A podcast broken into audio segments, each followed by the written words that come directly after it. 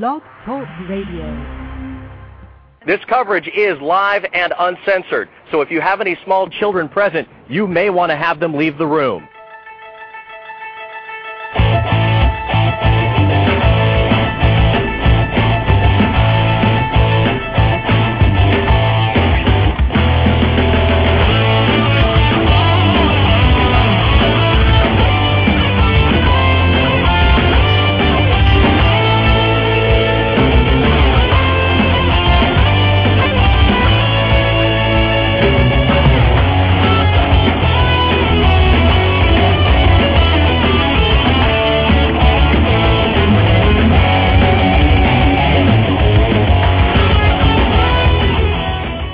Up? What's up? What's up? My Take Radio episode 42 for Thursday, May 13th, 2010. Uh, tonight's music was Street Fighter II Frets of Fury. The artist was Vertex Guy. The site to get that, as well as any other tracks that we that we've used in previous episodes, is ocremix.org. That's the letter O, the letter C, remix.org.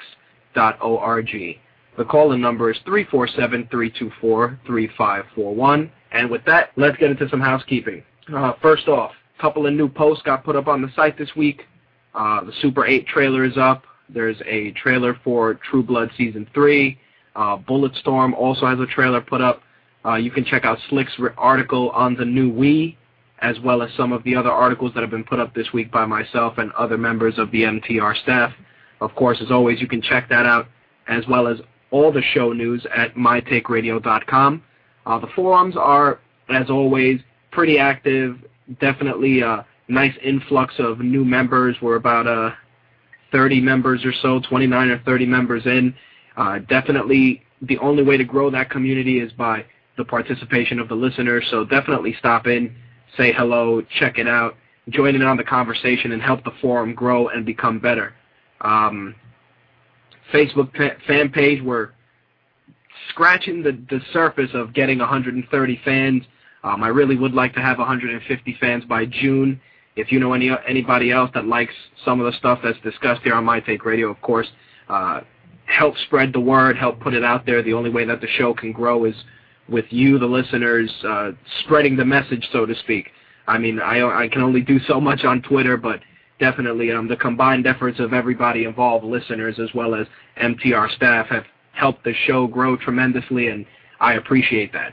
Um, the ads you guys know the deal, self-explanatory. And um, with that, here's a rundown of some of tonight's topics. We're going to talk about UFC 113, which was fantastic from start to finish. Of course, there was some controversy. We're going to talk about The Ultimate Fighter. We're also going to talk about some MMA news. Um, Anderson Silva's future is definitely going to be discussed. Um, we're going to discuss some of the upcoming fight cards. We're also going to talk very minimal about wrestling. Not too many things happened this week. Quite honestly, I only have two things of note to discuss, and I'll discuss a little bit of this week's Raw. Gaming news is mixed bag, not too heavy. Definitely going to be talking about upcoming Final Fantasy titles for the PlayStation.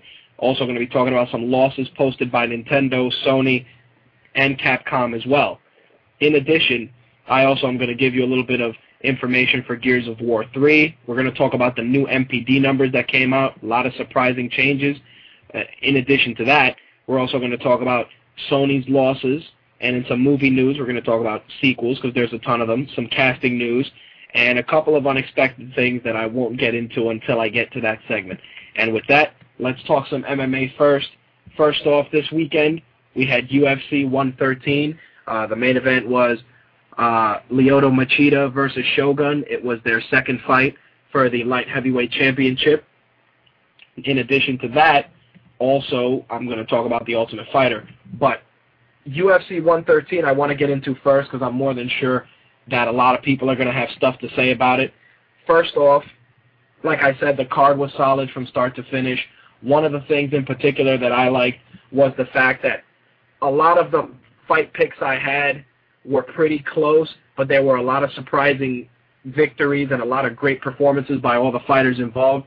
Um, one of the opening fights was Alan Belcher. He was fighting Patrick Cote. I'm a big fan of Patrick Cote. He's a very humble dude. He presents himself well. Great fighter. Alan Belcher, dynamic, awesome striker. He comes in. He always gives 110%. His fights are exciting. Um, round one, definitely Belcher doing most of the damage.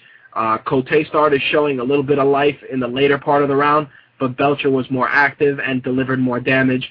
Round two, it ended up being a pretty much almost a pile driver that Alan Belcher delivered to Patrick Cote.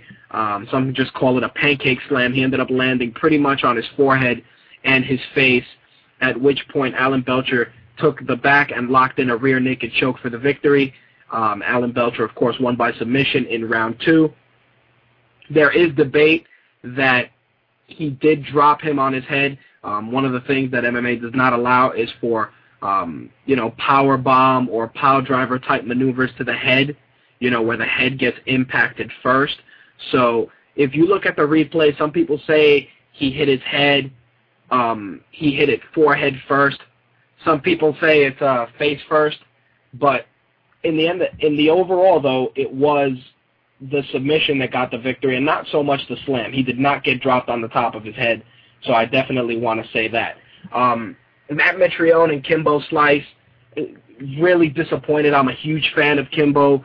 Um, I wasn't disappointed in Kimbo, so to speak, because you you knew Mitrione was putting in a lot of work, but it was definitely a total one-sided victory. Mitrione went in there and just picked Kimbo apart. Um, Kimbo definitely, you can see he had no submission defense. Um, he actually got caught in a triangle in a triangle choke on a mul- on on a multitude of occasions during the fight. One of the cool spots was where he was in a triangle and he did go for a rampage style power bomb slam on Mitrione, which is just a testament to Slice's strength. But strength doesn't win fights. It's a combination of you know hands and feet as well as submission skills that win the fight. Uh, Kimbo really looked uncomfortable on the ground. He did not have any idea what to do when Mitrione took top mount position, and Mitrione just rained down punches and won by TKO in round two. Unfortunately, with that loss, um, after the fight, it turns out that Dana White did cut Kimbo Slice from the UFC. I was particularly disheartened for two reasons. One, that I really think he shouldn't have been cut after his first loss. I mean, he had a good performance against Houston Alexander. He's a marketable name. Personally, I would have put him in the undercard for a card or two. Um, definitely non-televised, maybe even Ultimate Fight Night if you want to get some casual fans in. But I wouldn't have cut him right away. I don't know if the UFC um, had that intention all along at the first sign that he loses to cut him. It is unfortunate, but Dana White was very gracious about it. He did say that you know, if Kimbo did a couple of smaller shows and improved on his conditioning and his uh, submission defense, that you know he, he he's he the door is always open for him to come back. Dana White was very, uh, you he really had a, a bum tone about it based on what I saw in, in the video blogs and some of the videos that were taken post fight. Um, it's really unfortunate that he did get cut loose again. I just feel he didn't get a fair shake I think he could should have had one more fight. Had he lost a second fight, I would have cut him then. But who knows? He um, there are rumors going around that Kimbo's going to go possibly to Strikeforce, and there's a rumored match between him and Herschel Walker, which is uh, definitely interesting. But again, um, not the ideal opponent for Kimbo Slice. Uh, Herschel Walker is um, definitely a bit more skilled in terms of martial arts discipline. Uh, he's not a brawler. I mean, he he he is going to brawl with Kimbo, but I I have a feeling Herschel Walker is picking up mixed martial arts a lot faster than Kimbo slices. Uh, personally, I think Kimbo should definitely be fighting at 205, um, fighting at heavyweight. While definitely, you know, he might feel comfortable because it's less of a weight cut. I think he just would move a lot better at 205. His conditioning is definitely key, and I really hope he gets another shot in the UFC. He's he's still got um he can still put asses in seats and bring money in. So definitely I was bummed about that. Uh, Mitrione uh, is a big goof. He's a very lovable and very big goof. The fact of the matter is, um, he's uh, put it like this: he's he he did good, but he's such a like just a big dope. He has a, he had a smile on his face the whole time. He won the fight. It's like, oh, I won! Yay! He was like like really I don't know, he was disturbingly happy, which is weird considering that, you know, he, he's a he's a big goober. nonetheless, I mean, he did good. Um, definitely uh, a good performance by him, and I actually want to see him fight again in the future. So, uh, solid performance by Mitrione and uh, a bad night for Kimbo Slice. The lightweight fight between Jeremy Stephens and, and Sam Stout was fantastic from start to finish. Uh, Stephens was coming off a TKO victory over Justin Buchholz from UFC Fight Night 19, and Stout was coming off a unanimous victory over Joe Lauzon at UFC 108. These guys traded for three rounds. It was ridiculous. Stephens just just a varied offense, just coming in there and putting in work. I actually had Stout taking it in my pick just because uh, Stout is a more. I've seen Stephens fight maybe twice, maybe yeah, probably twice, and I just have seen Stout fight more. And he actually, I was a fan of his. I like the way he carried himself leading up to the fight, and he had a good performance. But Jeremy Stephens was ridiculous, and he did an awesome job. It was a great fight, and it actually took Fight of the Night honors uh, with a fight bonus, which I will discuss later on. Uh, Tom Lawlor and Joe Doerksen was a, a non-televised fight that they ended up playing later on in the broadcast. I was really bummed. Tom Lawlor was dressed like Dan Severn at the weigh-ins. He even had the mustache and the hair dyed like Dan Severn. But Joe Doerksen came in, did his job, ended up winning by rear naked choke in round two. Now let's talk a little controversy. Paul Daley and Josh Koscheck. Leading up to this fight, there was a lot of shit talking. Uh, Paul Daley called Josh Koscheck a pussy, vice versa. You know, I'm gonna fucking kill you. You're gonna end up face down, ass up. Just, just lots of shit talking, which made me excited for the fight. Paul Daley's an exciting fighter, knockout capability. Um, Josh Koscheck, superior wrestling, KO ability as well solid round. And what ended up happening was Koscheck talked a lot of shit about wanting to stand with Daley, and it turned out that you know it was all bullshit. And he ended up using his wrestling and just pretty much smothering Daley for three rounds. Now the crazy thing is that he used the lay and pray tactic, and he used a little bit of the John Fitch style, which is just grinding it out and you know doing damage and maintaining top position.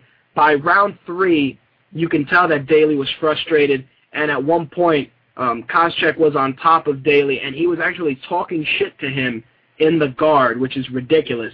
Uh, the crowd definitely very anti-Koscheck. You had "fuck you, Koscheck" chants. It, it was ridiculous. At the end, though, Koscheck ended up winning the fight by unanimous decision, 30-27 across the board.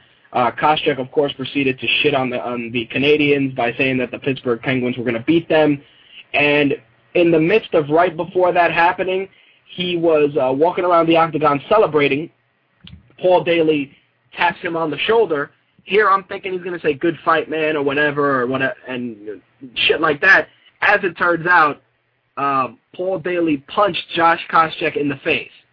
After the fight was over, uh, the ref uh, Dan Miragliotta got in the way. I, you could clearly see him yelling at Daley like, "Hey, what are you doing?" And um, definitely a bad move by Daley. I can understand his frustration, but you have to take into consideration that you had 15 minutes to punch the guy in the face, and uh, you didn't. The guy just proved to have superior wrestling, and it was unfortunate.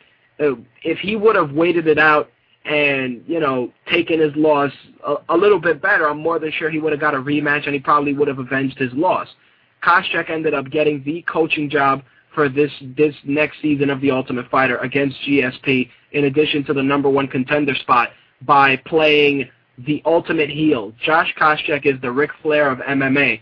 Um, Daley was already annoyed because of the phantom knee. At one point during the fight, uh, Koscheck was on the ground and Paul Daley was standing and kneed Koscheck allegedly in the face. Uh, Josh Koscheck insists that he did get kneed. Um, myself, Slick, and my fiance all agreed that he did not get kneed in the face and that it was a crock of shit. As a matter of fact, Slick is on the line, so he may actually have something to share in regards to that. Slick, you're on the air. What's up, man? What's going on? Yeah, the the Koscheck Daley fight was it wasn't one of the more entertaining fights of the night, but it was still a great fight because there was something on the line. You know, no titles exchanged, but of course the winner gets to coach against GSP in the next Ultimate Fighter, which, I mean, with Koscheck being the asshole he is, and GSP basically being like the Captain America of the UFC going to be a wonderful thing. But I mean, Daley, I mean, basically both of these guys were assholes in this fight. I mean, Koscheck just because a win is a win, and you know when you got something like that on the line, you got to make sure you win. He won legally. He just didn't win necessarily honorably. What happened? He didn't win honorably, and he didn't win decisively. It's not like he knocked him out or choked him out or, you know, he lay, he did lay and pray, and he smothered him for three rounds, which is fine. You know, it's a he grinded out the win. What frustrates me is the fact that Paul Daley got cut by the UFC, and you know Dana White said in an interview, he, he even said it on O and A that Paul Daley will never fight in the UFC again. Um, I definitely feel that, and Dana White explained it best. He said, "Look, the fight was over. Josh Koscheck could not defend himself, and Paul Daley sucker punched him." Which is true. I mean, the fight's over, and basically, you know, you had 15 minutes to punch him in the face, and you didn't. So there should be, you know, the guy won. You got to just suck it up and move on. But Koscheck after, actually said post-fight that, you know, he did talk some shit to Daley um, from the ground position, and that, you know, he didn't want Daley to get fired. So, you know, Koscheck, you know, Koscheck is the ultimate heel, man. He's the ultimate opportunist. He's he's definitely got that Ric Flair vibe. You saw the replay. You know he did not get kneed in the face. Yeah, that was a lot of bullshit. But I, I also, I mean, I believe Koscheck that he did not want Daley to get fired. He wanted to humiliate Daley, and he succeeded in that because, I mean, the the pre-fight interviews. I mean, Daley just went off on Koscheck, and he couldn't make good on those words. So he he wound up looking stupid twice three times even after after he hit him. But he said when when he was walking up to him, he thought he was going to congratulate him. No, no, no. Uh, you saw the look on my face when he started following him. I was like, this isn't going to end well. Yeah, yeah you, you are right. You did say that. I mean, you know, a lot of these guys, and this happens often. I mean, a good example of that is, is Ken Shamrock and Tito Ortiz. Those guys hate each other. And when they fought and Tito beat Ken Shamrock, they hugged afterward, and they're like, hey, man, you know, this is the fight game. It is what it is. And, you know, I'm more than sure they still hated each other, but you had the opportunity to settle that personal animosity. You know, you go in there and you punch each other in the face, and the winner moves on. You know, nothing nothing is more decisive than that. Period. Yeah, I mean, definitely, you have a, a sport that is about a display of your your own personal skill, and as in any sport, it's about sportsmanship. And Daley showed the exact opposite. So, I mean, I'm with Dana White on on that cut. Well, while I have you on, I'll I'll, wrap it up by talking about the uh, the light heavyweight fight between Shogun and Machida. Um, obviously, uh, Shogun won the fight by knockout in round one by dropping Machida cold. Now, of course, last time the fight ended in controversy because of the judges, and you know Shogun was not trying to let it go to the judges. Um, you had a lot of issue with the strikes that Machida ate afterwards. You, it's a similar issue you had with the Frank Mir fight, and um, you know, just just share it with the with the rest of the listeners. I, I, I mean, I agree with you, but some people might view it a little differently. I mean, as much as I was happy, I mean, just going back to that for a second, Shane Carwin got his, got, I mean, sorry, Frank Mir got his ass beat by Frank, I mean, Shane Carwin. They let him hit him like, in both cases, dude got hit in his head like 11 times before the ref stopped it. I mean, there was no defense in either of those cases. Hands were just flat on the floor. They were Right. nowhere near the face. And like, you're like, the first thing the ref says, defend yourself at all times, and the whole rule of UFC is when somebody's getting knocked out on a like a, a ground and pound, it's like you you stop the fight if the guy's not defending himself. The guy was That is never defending himself. What the fuck? You just letting him get fucking, letting the guy get freaking brain damage. Well, you know, the problem is, and, and this is another thing too, um, a lot of these refs are not, um, uh, constant, constantly used MMA refs, and there's certain guys that they get in there. You know, they they can stop the fight a little quicker. It's also about cage positioning, and you know, you got a small guy like like Yves Lavigne jumping in there. You know, he he ain't stopping shit. He's a little guy. So you know, I understand your frustration, and it is warranted. But until you know there's MMA sanctioned refs that have experience in MMA, it's just going to take some time for these guys to get used to it. You know, that guy probably thought he's like, oh, he's he's flailing around. He's flailing around because he's he's flopping around like a fish from being unconscious. Jesus, I mean, how long was it that after the fight ended that Martinez got up? That is true. It's like it's like five minutes later, he was on the floor after the interview. Yeah, it is. A, it is unfortunate, dude. But like I said, it's the it's the nature of the beast, unfortunately. But I figured I'd have you share your thoughts on that, just because I know that that was something that you had brought to my attention, and I and I had to give you, you know, I had to give you your props for that. All right, man. I'll talk to you on the game segment. All right, brother. Thanks. All right, later. Later. All right, and with that, we move into this week's Ultimate Fighter. Uh, this week's Ultimate Fighter is, and, I, and I'm going to say, this this whole season thus far, I've enjoyed it, but not as much as other seasons. I mean, not to say that the guys aren't in there fighting, but it, it just seems that the fights are, I don't know, not as exciting. I guess. I mean, the the fight this week was Joe Henle versus Seth Baczynski from Team Ortiz. Seth, Seth Baczynski ended up winning by decision, and Dana White took the opportunity to announce the uh, wild card fight, which is uh, Kyacey Uscola fighting Kris McCray. They're, those guys are getting the wild card spots. Uh, it seems that Rich Attonito is injured, and with that, Court McGee is going to take his place. So it's crazy because you got Nick Ring, Kyacey Uscola in the wild card, Chris McCray in the wild card, and Jamie Yager. Um, Kyle Noke on Team Liddell, uh, Josh Bryant, Brad Tavares, and Court McGee, who's replacing uh, Rich Attonito. The fact is that we still don't know what happened to Tito that didn't allow him to fight uh, Chuck in, in this upcoming pay-per-view. Um, the fights have been great. It's just, I don't know, there's something missing. I don't know if it's just me g- used to the circus that the usual Ultimate Fighter is. The fact of the matter is, um, it's something where people, they, they go in and they expect, I guess, they, they're so used to something every season but it's just it doesn't have that spark that that every other season has. And again, it's it, it's not to say that I'm not enjoying it, but it's not as cool, you know. That's how I see it. But nonetheless, with that being said, let's get into the rest of the MMA news.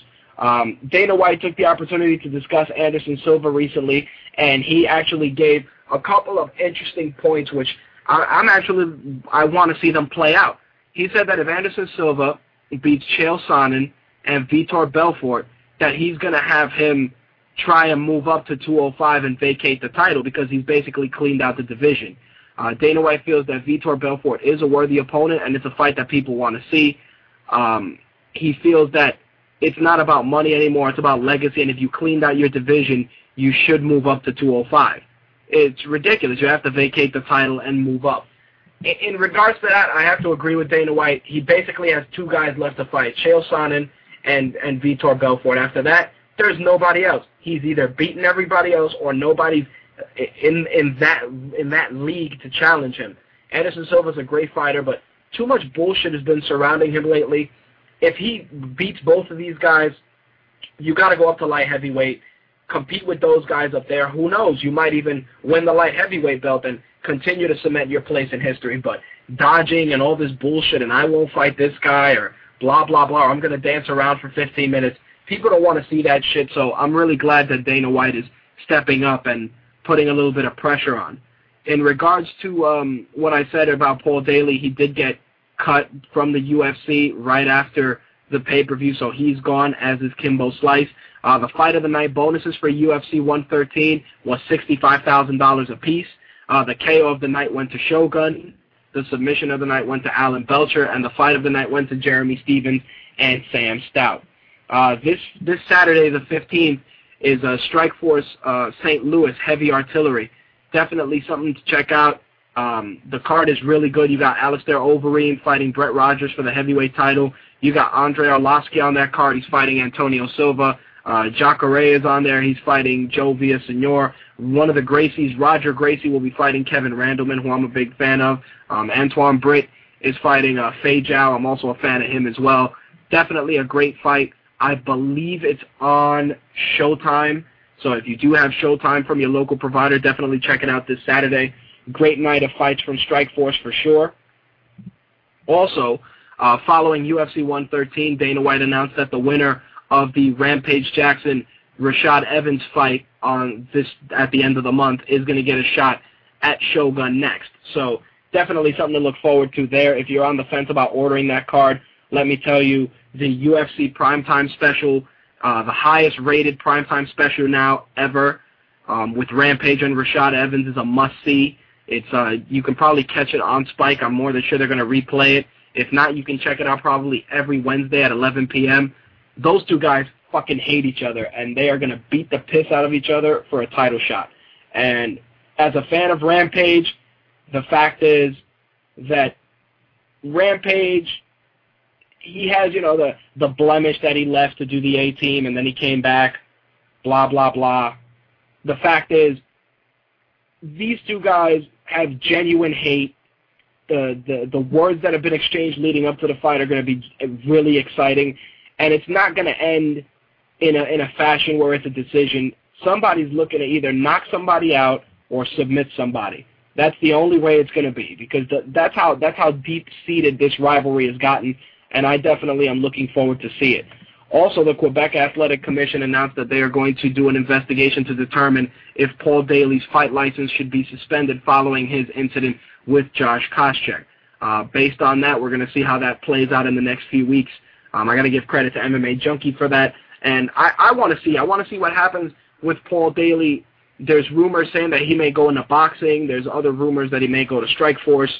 Um, I, I'm really looking forward to seeing this pan out. If his license gets suspended uh, for fight to fight in Canada, it's going to be real interesting to see what organization is going to take him. It's it's crazy. Um, Spike TV confirmed that the UFC prelims will be coming back for UFC 115, which takes place June 12th. Um, the prelims, of course, are going to air on Spike TV at 9 p.m. The UFC 115 card looks pretty solid. I, I don't think it's a card I'd order just because it doesn't jump out at me as a card I really, really, really need to see. But you never know. Uh, the main event is Chuck Liddell versus Rich Franklin. Uh, Pat Barry's fighting Cro Cop. Martin Kampmann's on that card fighting Paulo Thiago. Ben Rothwell's on there. Rory MacDonald, Carlos Condit. Uh, the preliminary card, which will be shown on Spike TV, is Mac Danzig fighting Matt Wiman and Evan Dunham fighting Tyson Griffin. Um, in addition, in some slash MMA slash video game news, um, EA Sports announced some new additions to their EA Sports MMA game, which is coming out this later on this year. Um, Alistair Overeem is added, Andrei Arlovski is added, Lyle Beerbohm, Roger Gracie, Kevin Randleman, Vitor Ribeiro, Fabrice, and Fabricio Werdum, as well as Shine Fights Murilo Ninja Rua, which of course is the brother of Shogun. Um, in addition to that, they'll be joining Fedor, Cung Le, King Mo, and Randy Couture in that game. Um, last week I discussed the possibility of Karo Parisyan signing with Strikeforce. Turns out that the deal fell through and that it's not going to happen. Uh, Scott Coker from Strikeforce said we had a cup of coffee. It didn't work out. He's a great kid and we wish him luck. Um, as of right now, it seems that Karo is will be fighting in Australia and he'll be he'll be able to um, perform over there just on the basis that the fines that he owes the athletic commission are here in the U.S. and they're saying that the Australian athletic commission will not collect those fines. So definitely good to see Karo back in the mix. Unfortunate that he won't fight in Strikeforce, but nonetheless, it, it, it might be the first step to a road back for him. For those of you that are in the Las Vegas area, you guys can go and check out the UFC Fan Expo May 28th and 29th. Definitely really bummed that I can't go. It's going to be at the Mandalay Bay Convention Center in Vegas. Tickets are 30 bucks for the 28th, $35 for the 29th. Just a an awesome expo. They got to do this shit in New York. You got training sessions from Frank Mir, Urijah Faber, Jens Pulver, Matt Serra, Eddie Bravo, just to go and learn from Eddie Bravo alone and Mark DellaGrotte is fantastic, and Randy Couture as well. They're going to be uh, two-hour training sessions that'll run 150 bucks, and it's limited to the first hundred uh, registrants. Of course, you're going to have exhibitions from Affliction, aka BJ Penn Enterprises. Bruce, the Bruce Lee Foundation is going to be there, which is really cool. Ecko Unlimited, et cetera, et cetera. Um, fighters that'll be at the expo giving autographs: Anderson Silva, Ben Henderson, Clay Guida, Dan Dan Hardy, of course, Koscheck. Holy shit, Lyoto Machida, Matt Serra. I'm so mad I can't go to this. It's it's ridiculous. And um in some other news, the DA announced today that they will not be filing criminal charges against Tito Ortiz given his issue with his domestic dispute with Jenna Jameson.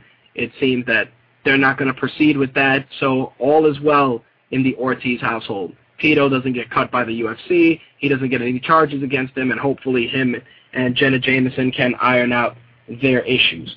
And of course, like I said, the UFC primetime special with Rampage and Evans was the highest rated UFC show in history according to the network. It had 1.2 million viewers for the first airing, and then it had a 1.1 in the male 18 to 49 demographic. I'm telling you, man, these guys, they're going to beat the piss out of each other. We're going to talk all three minutes of wrestling right after the break. Back in a flash. Sports 7 Radio. If you're easily offended, fuck off. Fuck the party head goals. You know, I'm going to kill myself after I kill my wife, and the, the best way I can think of it is to cut, cut my, damn near cut my legs off. We actually have audio from this, too. Did you want to hear it? Sure.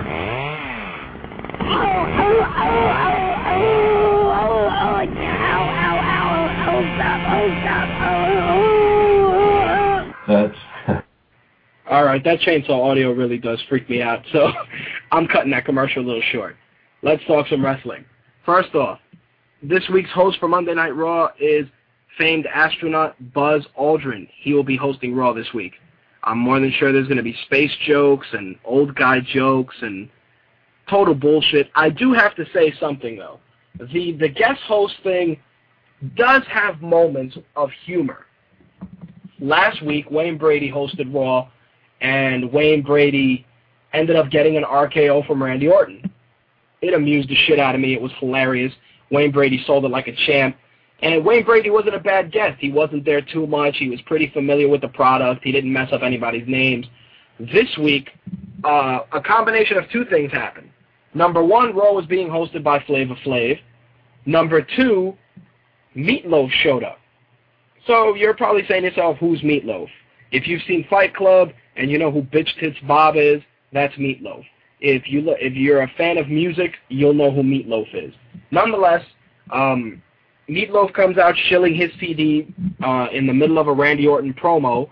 Um, he's trying to sell Randy Orton on the CD. He's promoting the CD. He gets RKO'd by Randy Orton.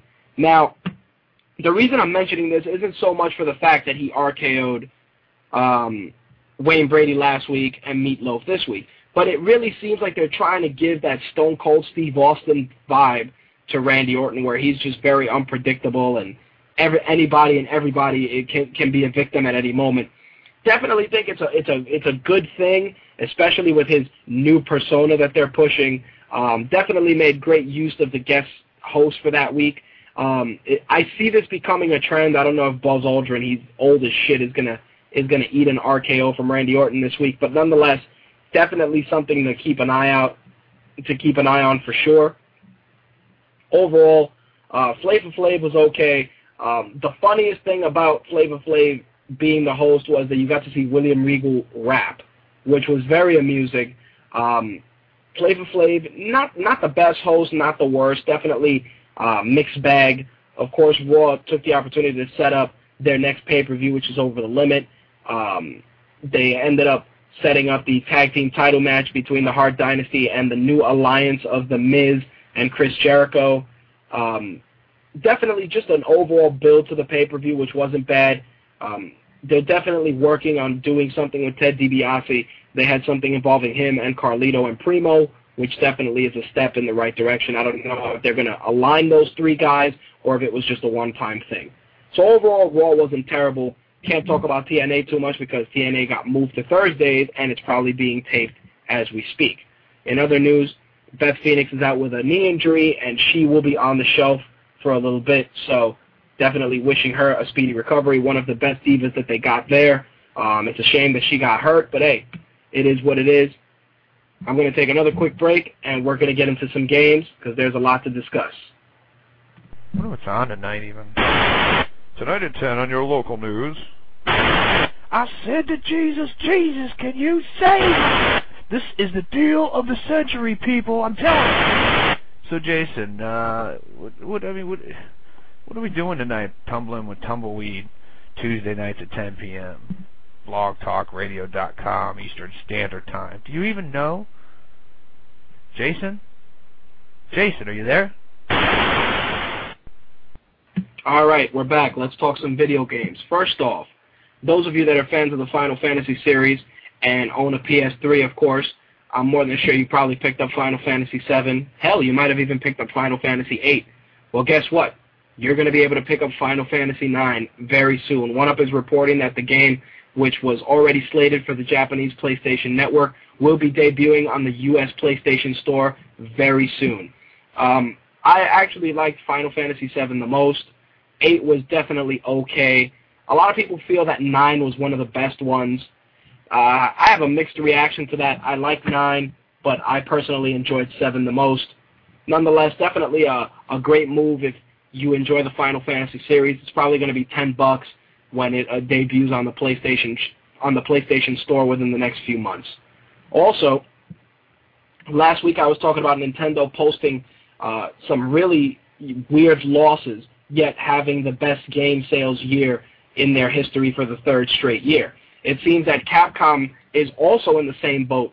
They actually lost an income of $23 million. That's a drop of 73.1%. Um, they made $722 million this year. That's down from 27.3% from last year. Uh, the decrease in sales was due to the delays of Super Street Fighter 4, Monster Hunter Tri, and Lost Planet 2. In Japan, they pointed out that Monster Hunter Tri and Monster Hunter Freedom Unite were strong sellers. 1UP is reporting that the restructuring of the arcade division also contributed to the losses. But on the flip side, Capcom is reporting and predicting that their net sales will be at least a billion dollars, and that's going to cancel any of the fiscal losses for this year. I think, especially in Capcom's case, they have so many uh, properties that they can put out that if they post a loss now, they're going to make it right back. I mean, you do have Lost Planet 2 coming out. Super Street Fighter 4 just came out, which I'll discuss their sales numbers later on. And Monster Hunter Tri, everybody says is really good. Um, I haven't played it yet, but definitely a game that a lot of people were looking forward to. It's it's weird how you know they they posted these losses, but they still made seven hundred and twenty-two million dollars. So shit isn't that bad. Uh, also, it, in keeping with the theme of losses, Nintendo took the opportunity after last week talking about their losses that were posted to discuss the upcoming 3DS. They actually said that for those of you that feel that it will be a strain on the eyes or definitely a hokey add-on, um, you can definitely take solace in the fact that Nintendo announced that the 3D portion can be turned off. Uh, Satoru Iwata, while talking to Forbes magazine, said that turning the 3D function off will be easy. He also acknowledged health concerns about the 3D possibly harming children's eyesight. This does raise more questions about the handheld, such as, will every game not be in 3D? Will the function be available for games that need them? you know, what are what what selling points is the console going to have other than 3D? We're we're going to have to wait till June when E3 comes about. Um, of course, to not be outdone, Sony's rumored to be debuting the PSP2 at E3. Um, the fact is, if you can turn it on or turn it off, the 3D on this 3DS, what else is it going to do? I mean, if the if the allure is 3D and it's something that can be turned on or off, what's the real necessity in having the console? Is is there is there going to be a completely new design? Um, is it going to be new functionality that the other previous consoles didn't have? It, it really is weird, and it, it disturbs me just because when this console comes out, you basically have three versions of the DS out. You have the DSi, you have you have the regular DS, and you also have the DSi XL. And with the 3D, it's going to be the fourth.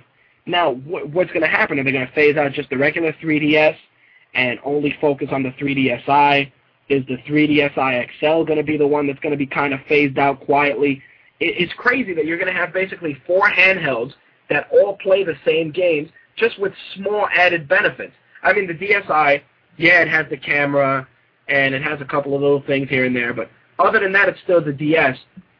And on the contrary, you lose functionality because you can't play some of your cartridge your cartridge-based games. You know, it doesn't make any sense. And then you go into the DSi XL. While it is bigger and it is a, a, a nicer a nicer version for those of us that you know want a more full screen, you're still losing out because when the 3DS comes out, what happens to one of those consoles is going to fold, and at the end of the day, people are going to get tired of having. They're going to get tired of having to have four different Game Boys. It, it doesn't make any sense. Um, for I don't know if Nintendo's really going to be if they're going to be successful having four portable handhelds out there. It's I don't know, man. It's it's frustrating, especially uh, for those of us that you know you you have one portable system and then maybe you'll get the second, you know, to enjoy some of the functionality. Now you're on four systems. It's something's got to give, man. Nintendo is definitely not thinking correctly, especially with this. In, in other news, Game Informer put out a feature about Little Big Planet 2, giving out some tidbits on the gameplay, and um, they discussed the level editor, and it said that they would allow it the game to allow you to make different types of games within the console. You're gonna get a you're gonna get pretty much the ability to create RPG games, shooters, racing games, puzzle games. Um, so they actually had photos of somebody creating a complete Command and Conquer clone. Um, the creator said that you're going to be able to do a customizable a customizable heads-up display. You're going to be able to customize the control. You're going to have custom sound effect that you can record yourself. You can even control the way that the character jumps. It, it really is cool. I, I'm a huge fan of Little Big Planet. The fact is that it's it's a very innovative game. It's a very fun game. It's not for everybody. It's very unique in presentation, but it's a very tranquil game. It's not uber violent. It opens up different realms of play. It allows you to be creative, which I which I enjoy. It makes you think, and um, it's funny because Sony, after of course Game Informer Game Informer ruined that particular announcement, they actually put a formal announcement out and they said that you're going to get new accessories and equipments for your sack boy or sack girl, including a grappling hook, power gloves, a magic bag. You're also going to have a completely brand new storyline and a revamped graphics engine. You're going to get a deeper create mode. You're going to have sack bots, which are robotic sack boys. Uh, the sack bots will be programmable with animations, voiceovers, and clothing as well. You're going to, of course, continue to create levels. Plus, you'll be able to take any original levels from Little Big Planet and play them in Little Big Planet 2. There's also a rumor that some bonus levels will include support for the PlayStation Move. Um, the release date wasn't given, but a trailer was released, which you can check out on mytakeradio.com as well. Um, the fact of the matter is, Little Big Planet, like I said, is a very unique franchise. It's not for everybody.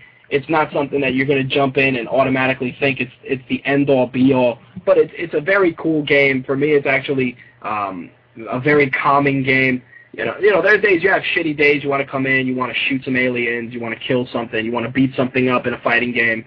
And then there's just some days you want to play a game that you can just chill and relax and kind of let your brain do more of the work.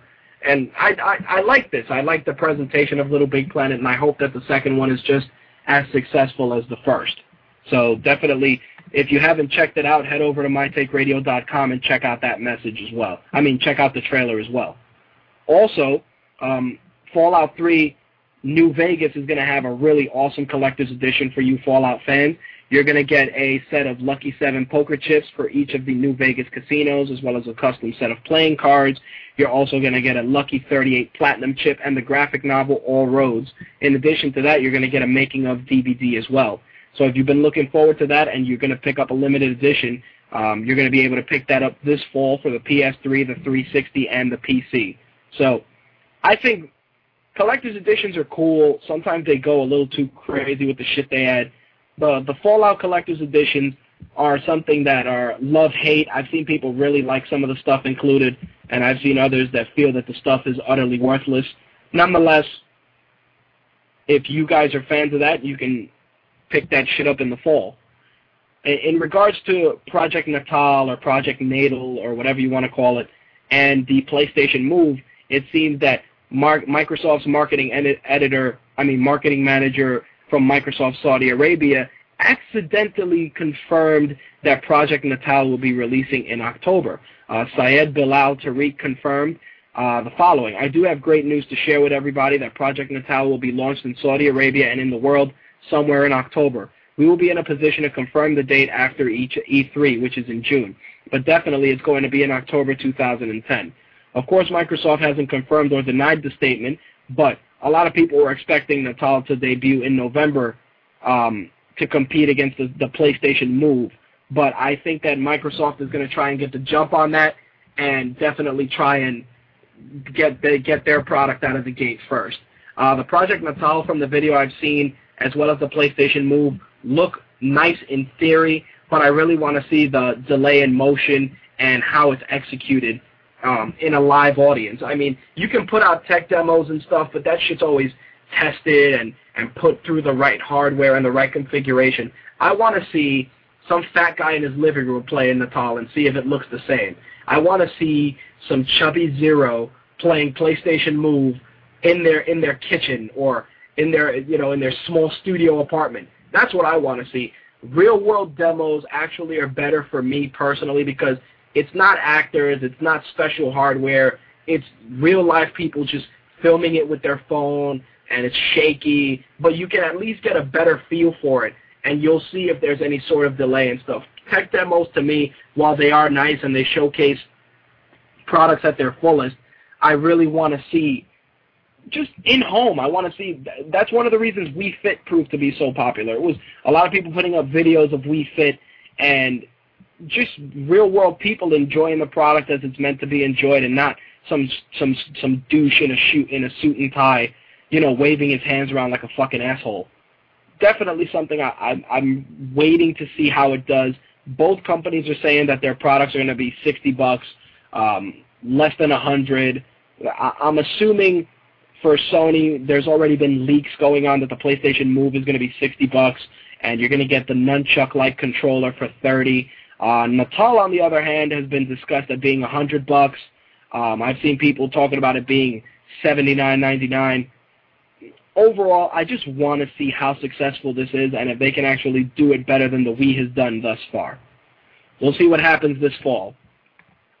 In some Gears of War 3 news, which they also discussed on Game Informer, um, they actually put out a couple of tidbits about it if you really care about it. The fact is that the game is going to take place a year and a half after Gears of War 2. Uh, the Gears now live on what's called the Raven's Nest, which is an aircraft carrier. You're going to be able to have four-player co-op with Marcus Phoenix and Dom. You're also going to be joined by Anya Stroud and a newcomer named Jace Stratton. Um, there's also going to be some new enemies being introduced, such as the Lambent, which are locust horde members that have been mutated due to prolonged exposure to Imulsion. Those are going to be your main enemies. Then you're also going to have a new enemy called the Drudge, or the Drudges, that spread tentacles when they are attacked. These tentacles can pluck people from behind cover. They also rush at players and explode before dying. So it's going to be a, a very interesting cover system when you have these crazy tentacle shits trying to jump at you. Um, you're going to have new locust classes, including the Grenadier, which are going to have these really large organic catapults. You're going to have brand new weapons, which is a, uh, a pendulum lancer with a bayonet attached to short burst rounds. You're also going to have a digger launcher that sends creatures through the ground, and they seek out and devour their targets. You're going to get a new hammer burst. You're going to sawed-off shotgun and a massive one-shot rifle. So they're going to also add, which is I think it's stupid. They're going to do an arcade mode, which is going to add like big head mode and adjustable gravity. I don't know how ma- how many people give a fuck about that, but it's it's hokey to say the least. You're going to have, of course, stat tracking. You're going to have two-player multiplayer. Uh, you're going to get two multiplayer maps. Um, one which is going to be over the remains of Jacinto, and then the other one's going to be on a ruined thrashball field. In addition, something which I found very interesting is that the multiplayer maps will evolve over time. you're going to have some areas that'll be flooded, and then the water's going to recede over time, which I think is pretty cool. Um, I think that that makes multiplayer maps more appealing. The fact that you know the gameplay is going to change. Uh, it would be cool, you know, flooded environment, snowy environment, um, barren wasteland, uh, flaming lava, all kinds of shit. Especially if it changes, you know, from month to month, it'll make the experience that much more rewarding, and I think it'll make people want to buy the map packs more. And I think that's actually going to be something that more first-person shooter developers are going to start putting out there. The, you know, real-world map packs that evolve. I think that's going to be something worth seeing for sure. Um, Cliffy B is still a douche, don't get me wrong, but um, the fact that they're adding little innovations like that is pretty cool. I got to give credit where credit is due. Um, and some other Nintendo news, they were talking to Satoru Iwata, and they were asking him about the possible demise of the console um, and how he feels uh, console longevity looks in the long term. He says that the demise of the console is not coming soon. He said the following, and I quote, we do not think that the combination of a game, game system and dedicated software will last forever. However, we do not believe that the hardware dedicated to gaming shall become obsolete and perish. I personally think that that kind of scenario is unthinkable. Iwata went on to say that engaging people on game systems is the lifeline for the company, and added, should we stop what we're doing, the current business configuration with a video game system and dedicated software could become obsolete. However, we have been thinking of proposing new ideas one after another, we do not think that it will become obsolete at all. I personally think that the future of gaming is going to become something with digital distribution. And it's pretty much going to be you're going to buy a console and the games are going to um, are going to be on a on a virtual store just like they are now, and they're just going to be piped in locally. Um, this eliminates overhead, um, box art, boxes. It, it really is leaning towards digital distribution, and it's funny because it brings me into two other things I wanted to discuss. And that's EA's new tactic, which is where people that buy a game brand new will have all the features accessible, but if you buy a game used, you're going to have to pay $10 to unlock all the additional features, in which case you're basically going to end up paying uh, $39.99 for a $30 used game just because EA wants to make money on the content that you're not buying when you purchase the used one. I personally think that it's really unfortunate that this is the model that they're choosing to go. A lot of people have disagreed with me and they feel that, you know, you're still getting more value because you're getting the game for 40 bucks as opposed to 60 and you'll still be able to use all the features. But the fact of the matter is we get nickel and dimed as it is with shit on Xbox Live, new maps, new clothes, new uniforms, buy this weapon, buy this costume pack, get these five extra stages, here's an alternate ending the shit that we just get nickel and dimed about on on on, a, on numerous occasions. And the fact of the matter is that I buy a used game and I pay 30 bucks for it. That should be it. I shouldn't pay 30 bucks and get a crippled game. And EA is actually going to start implementing this going forward with Tiger Woods PGA Tour 2011. The fact is, like I said, uh, they're, they're trying to ensure that the, the, the used games are generating them revenue. Because the fact of the matter is that publishers lose money when you buy the game used. Because at the end, all that money is the initial profit is going to GameStop. You know, they pay ten bucks for the game, you pay forty, they make thirty, and that's it. The publisher doesn't make money; they make more money on first on first time sales than on pre-owned sales. This is their method of them making some more money.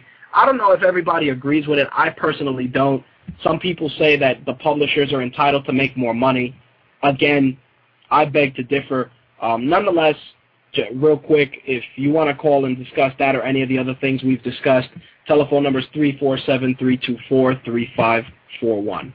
Um, moving on, I want to talk a little bit about the NPD numbers for this month. First off, sales, definitely a drop for the Wii. The Wii um, the sales for the Wii went down 50% from the month of March. Hardware sales overall fell by 37%. Uh, software didn't do any better. Splinter Cell Conviction was one of the highest selling games, as was, but Super Street Fighter 4 bar- barely made it onto the list. So let's discuss some of the drops. The DS sold 441,000 units in March. In April, we sold it sold 260,000 units. Uh, the Wii sold 277,000, and there was a drop from 281,000. No, actually, it was 277 in, in March, and it went up to 281,000, but it's nowhere near where it should have been. Um, the fact is that it dropped overall, but they're still doing pretty good. The 360 at 185,000 last month, they sold 153,000 this month. The PS3 181 last month, 133.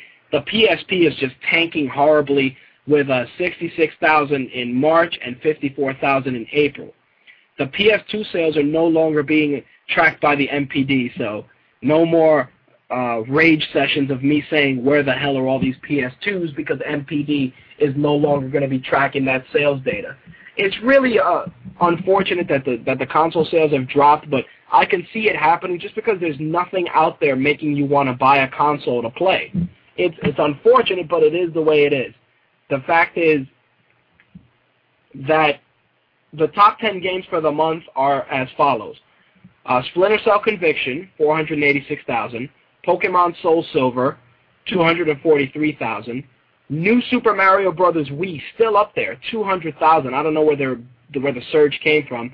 Pokemon Heart Gold, 193,000. God of War 3, 180,000. Wii Sports Resort with the Wii Motion Plus, um, 180,000 as well. Battlefield Bad Company, Wii Fit Plus, Just Dance, and Super Street Fighter 4, which barely made it into the top 10. Super Street Fighter 4 for the PS3, mind you, sold 143,000 units. Wii Fit Plus um, didn't have the numbers for it, but Wii Sports Resort sold 179,000 units. It really is crazy the way that it's going. And um, before I discuss it further, we're going to bring Josh on. He wants to discuss uh, EA's new uh, strategy with used games. Let's see what he's got. Josh, you're on the air. Hey, Rich, how's it going tonight? What's going on, dude?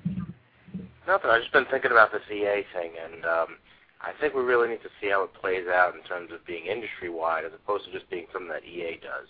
So if it's something that just EA does, we could sort of brush it aside because people will boycott EA games or they won't boycott EA games, and it'll be very, you know, it'll just be a one-off type of thing. If the whole industry adopts it, then it's going to be more interesting because then as a as a gamer and a consumer, you have to decide on a per game basis where the money's going. You know, if it's a big company like EA, yeah, they want to line their pockets with more money.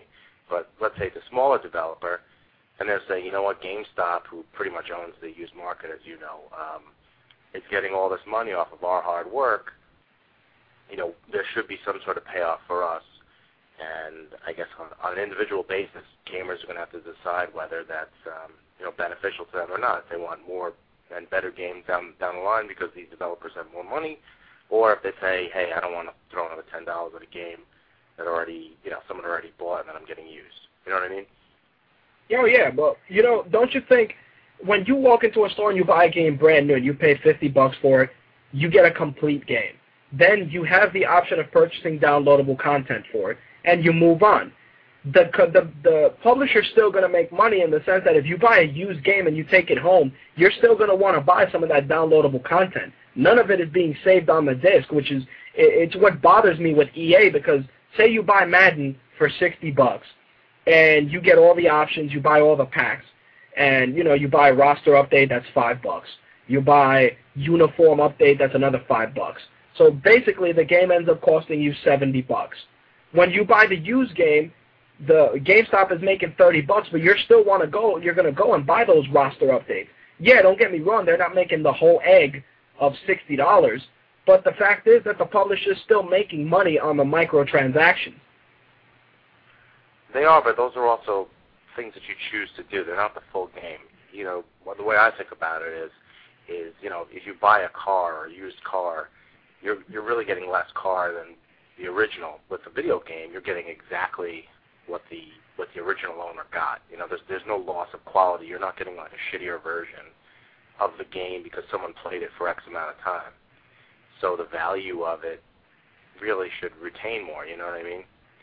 So it's really a question of how, you know how that relates to you. It's going to be an individual basis on whether people think that that these things bother. Personally, me, I don't buy all the add-on shit. I don't buy avatars and all these kind of costumes and all that kind of shit. So that that part of the business doesn't really affect me. You know, I'm the type of gamer. I buy a game for sixty bucks.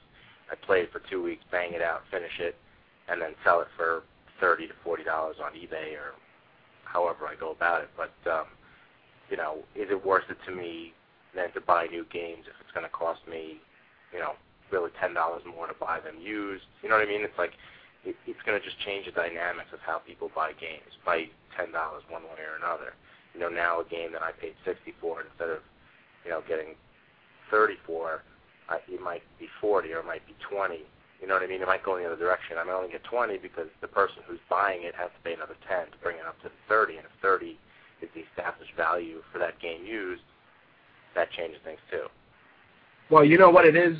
If if that's the route they're going to go, then they're going to have to do something about storage. Because if you if you buy a majority of your games used, and every time you got to pay ten bucks to unlock the shit, you know it's stuff that's being downloaded into the system. Your system is probably going to be badged to make sure that you're you know that that that you paid for the stuff. And the Xbox 360 is a perfect example. Their storage capability sucks ass. Right, but I mean, is it going to be downloadable, or is it just going to be a DRM that's going to be unlocked on the disc itself? Well, that's what they're trying to figure out. They're saying that the DRM, if they do a DRM like that, that they're going to have a lot of issues with retailers that sell used stuff, just because it not you know you you're going to get the the kid that you know he saved up twenty bucks to buy the game, and you know he's going to be upset that he gets home and he gets the game and he you know for an and for an extra ten bucks he can't play what he wants to play. A, a lot of the outcry is basically coming from the fact that not everybody has disposable income, and the only re- and the only way they buy their games is used. Oh, of course, is, you know, I mean, but you know it's what? It's unfortunate. Like anything else, video video gaming is an expensive hobby. You know what I mean? Just like anything else, if you want to play golf, it's expensive. You know, to join a club or go for a day, or if you want to play tennis, you got to pay X amount per hour. It's like anything else. Shit costs money, and you have to accept it. You know, I know that unfortunately or unfortunately, games are geared towards children more more so or young people. Um, and they don't have the kind of income that someone who's you know in their 40s might have uh, from working. Um, you know, back to the whole point of of this scheme, we really just have to wait and see how it catches on. That I personally think it would be a better idea if the if like EA set up their own used game shop, you know, online where they would buy back your game for let's say I mean I don't know what what is what does GameStop pay for a game these days like three dollars. Well, you know what the problem is, and EA's games depreciate so much. If you go and you buy ga- an EA game, I don't know what it is, man. EA has to have kryptonite or something in the games because when you sell like, an EA game back to GameStop, they they give you shit. It's like if you buy What's Madden. What's the number? Give me a number. What's the number for Madden? Well, for Madden, if you buy a game and you pay sixty bucks and you go a month or two later, they they might give you fifteen dollars for it.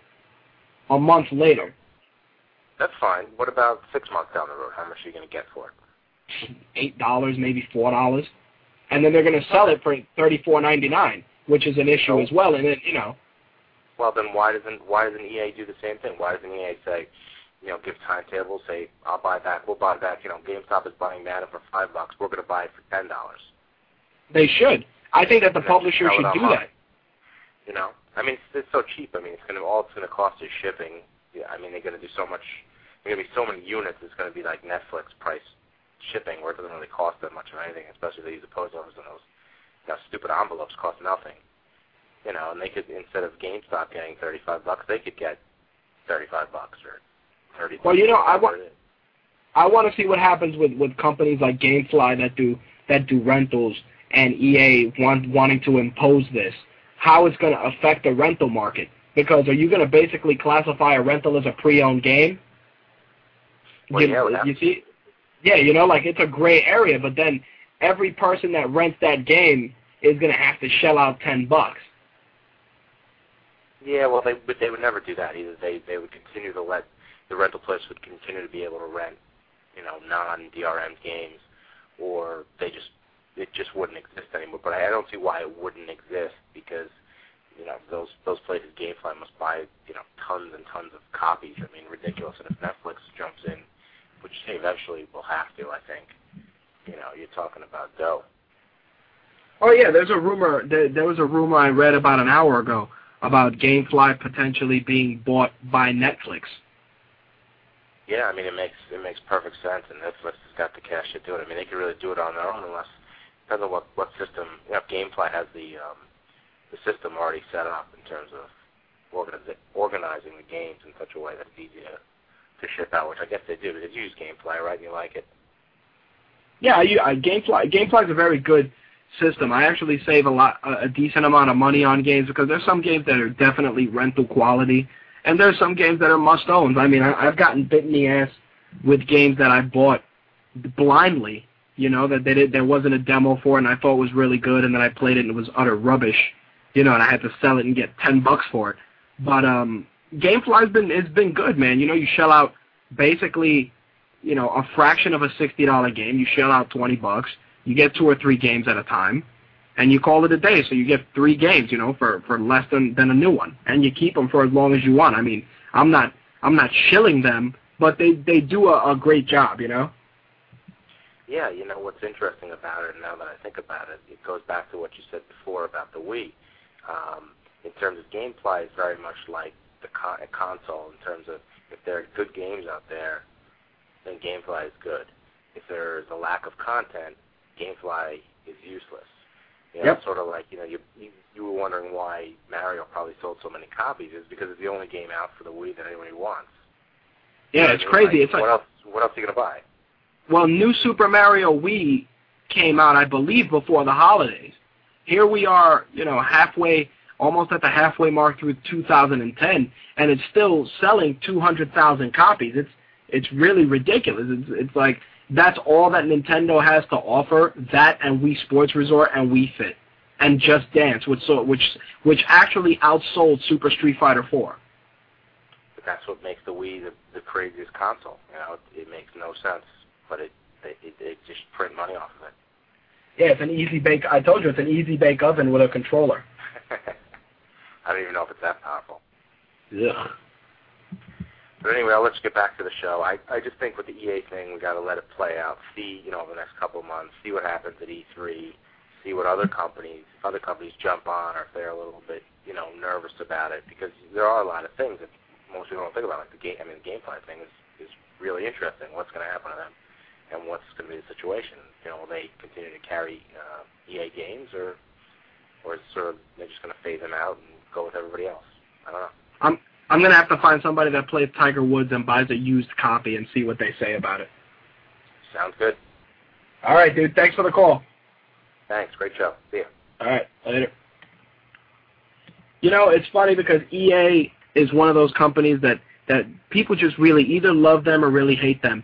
It's crazy because EA is they they shill out a lot of the same stuff. They use the same repetitive formulas, and I don't know if it's their attempt to try and revolutionize the industry.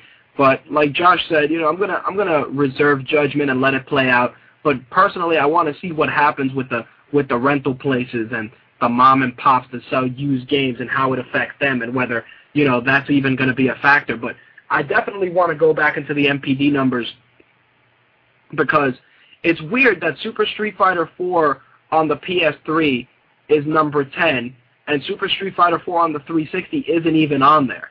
So it raises the question, how many copies did they sell if they're not even considered top 10 by the NPD?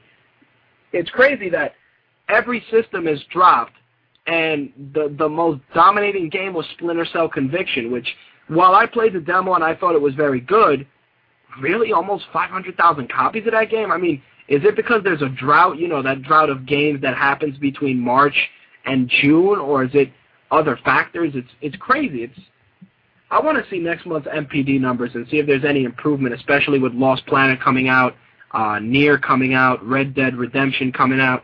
I want to see how it plays out next month and see if there's an influx and some of these numbers go up.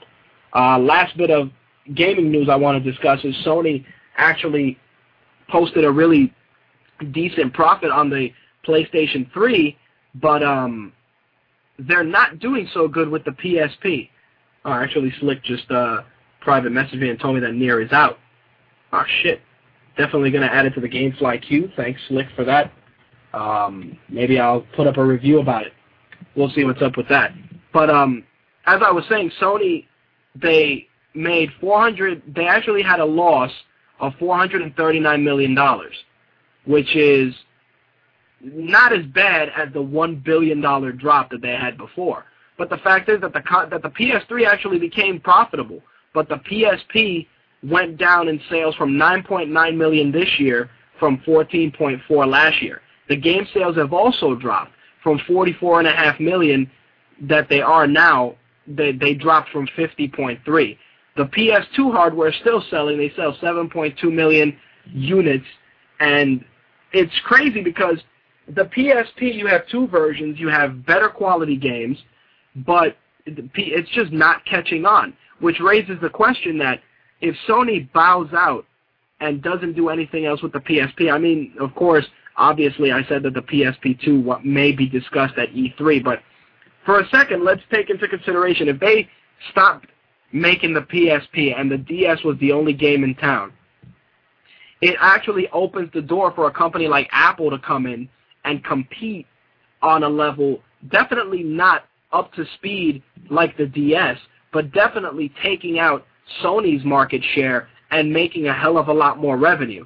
Now you got to ask yourself, are you going to go and play more games on on your i on your iPhone or your iPod versus your DS if the quality of games improves, or are you more of a loyalist that's going to be on, you know, just on the Nintendo bandwagon? I'm actually going to raise that question on the site and maybe put up a uh, a poll and see what you guys think. If Sony bowed out and you only had to choose between Apple and the DS and you had an iPod already or an iPhone, would you be gaming more on it as opposed to the DS? And we'll see what you guys have to say about that. I'm going to put that probably I'll put that poll up on the site uh, by this weekend. Um, I'm going to take a quick commercial break and we're going to talk some movies right after this.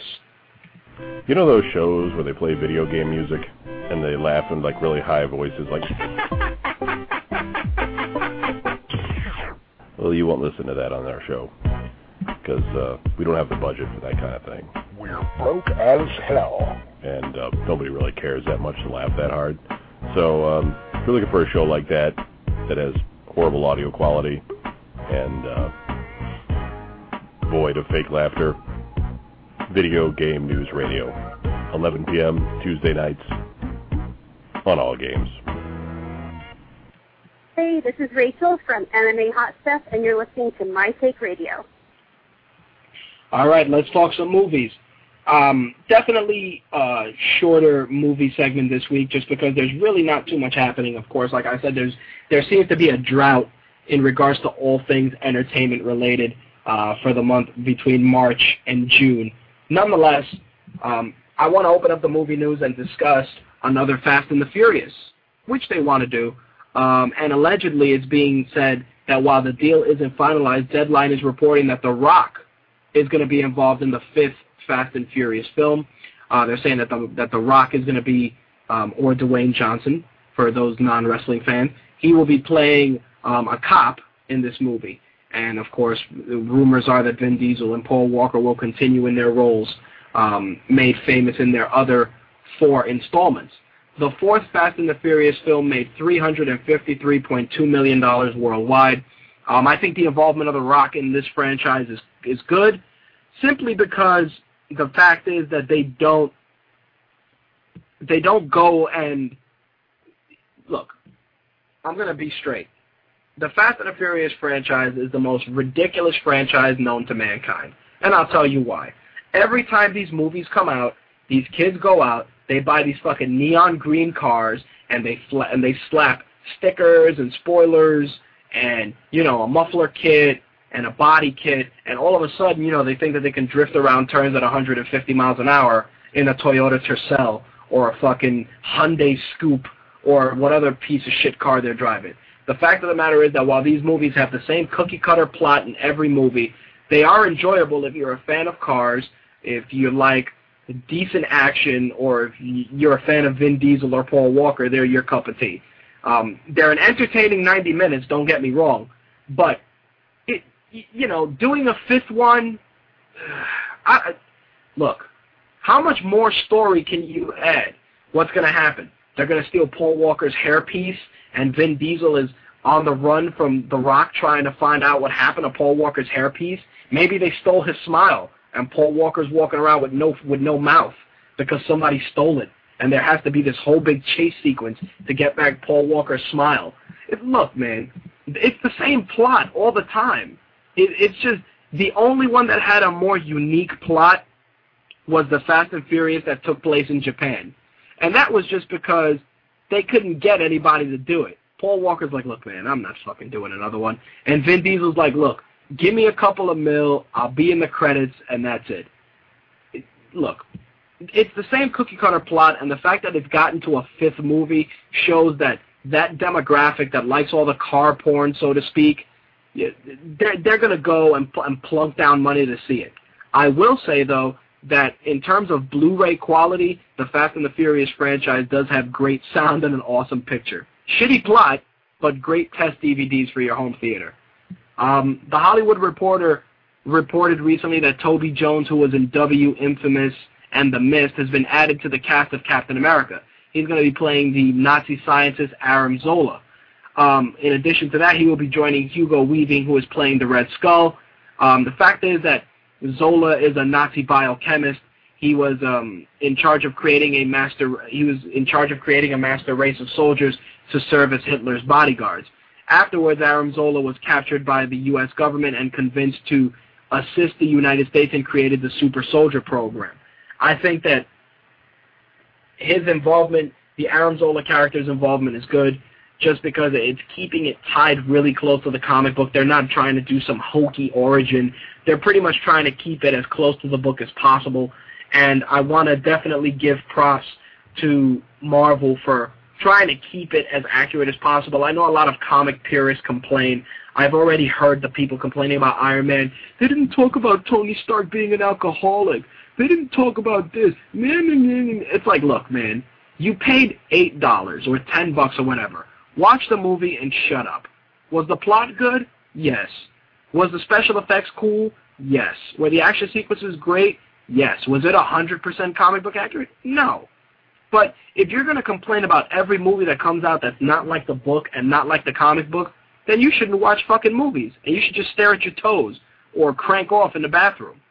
Seriously. I heard I heard at least from seven people this week Dude, they didn't talk about Tony Stark being an alcoholic. Who gives a shit? I don't give a fuck.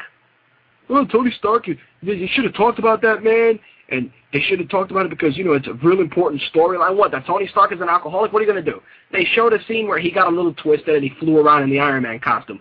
There's your acknowledgement of Tony Stark drinking. Really? Do you really want to take it there in terms of wanting to be exactly like the book?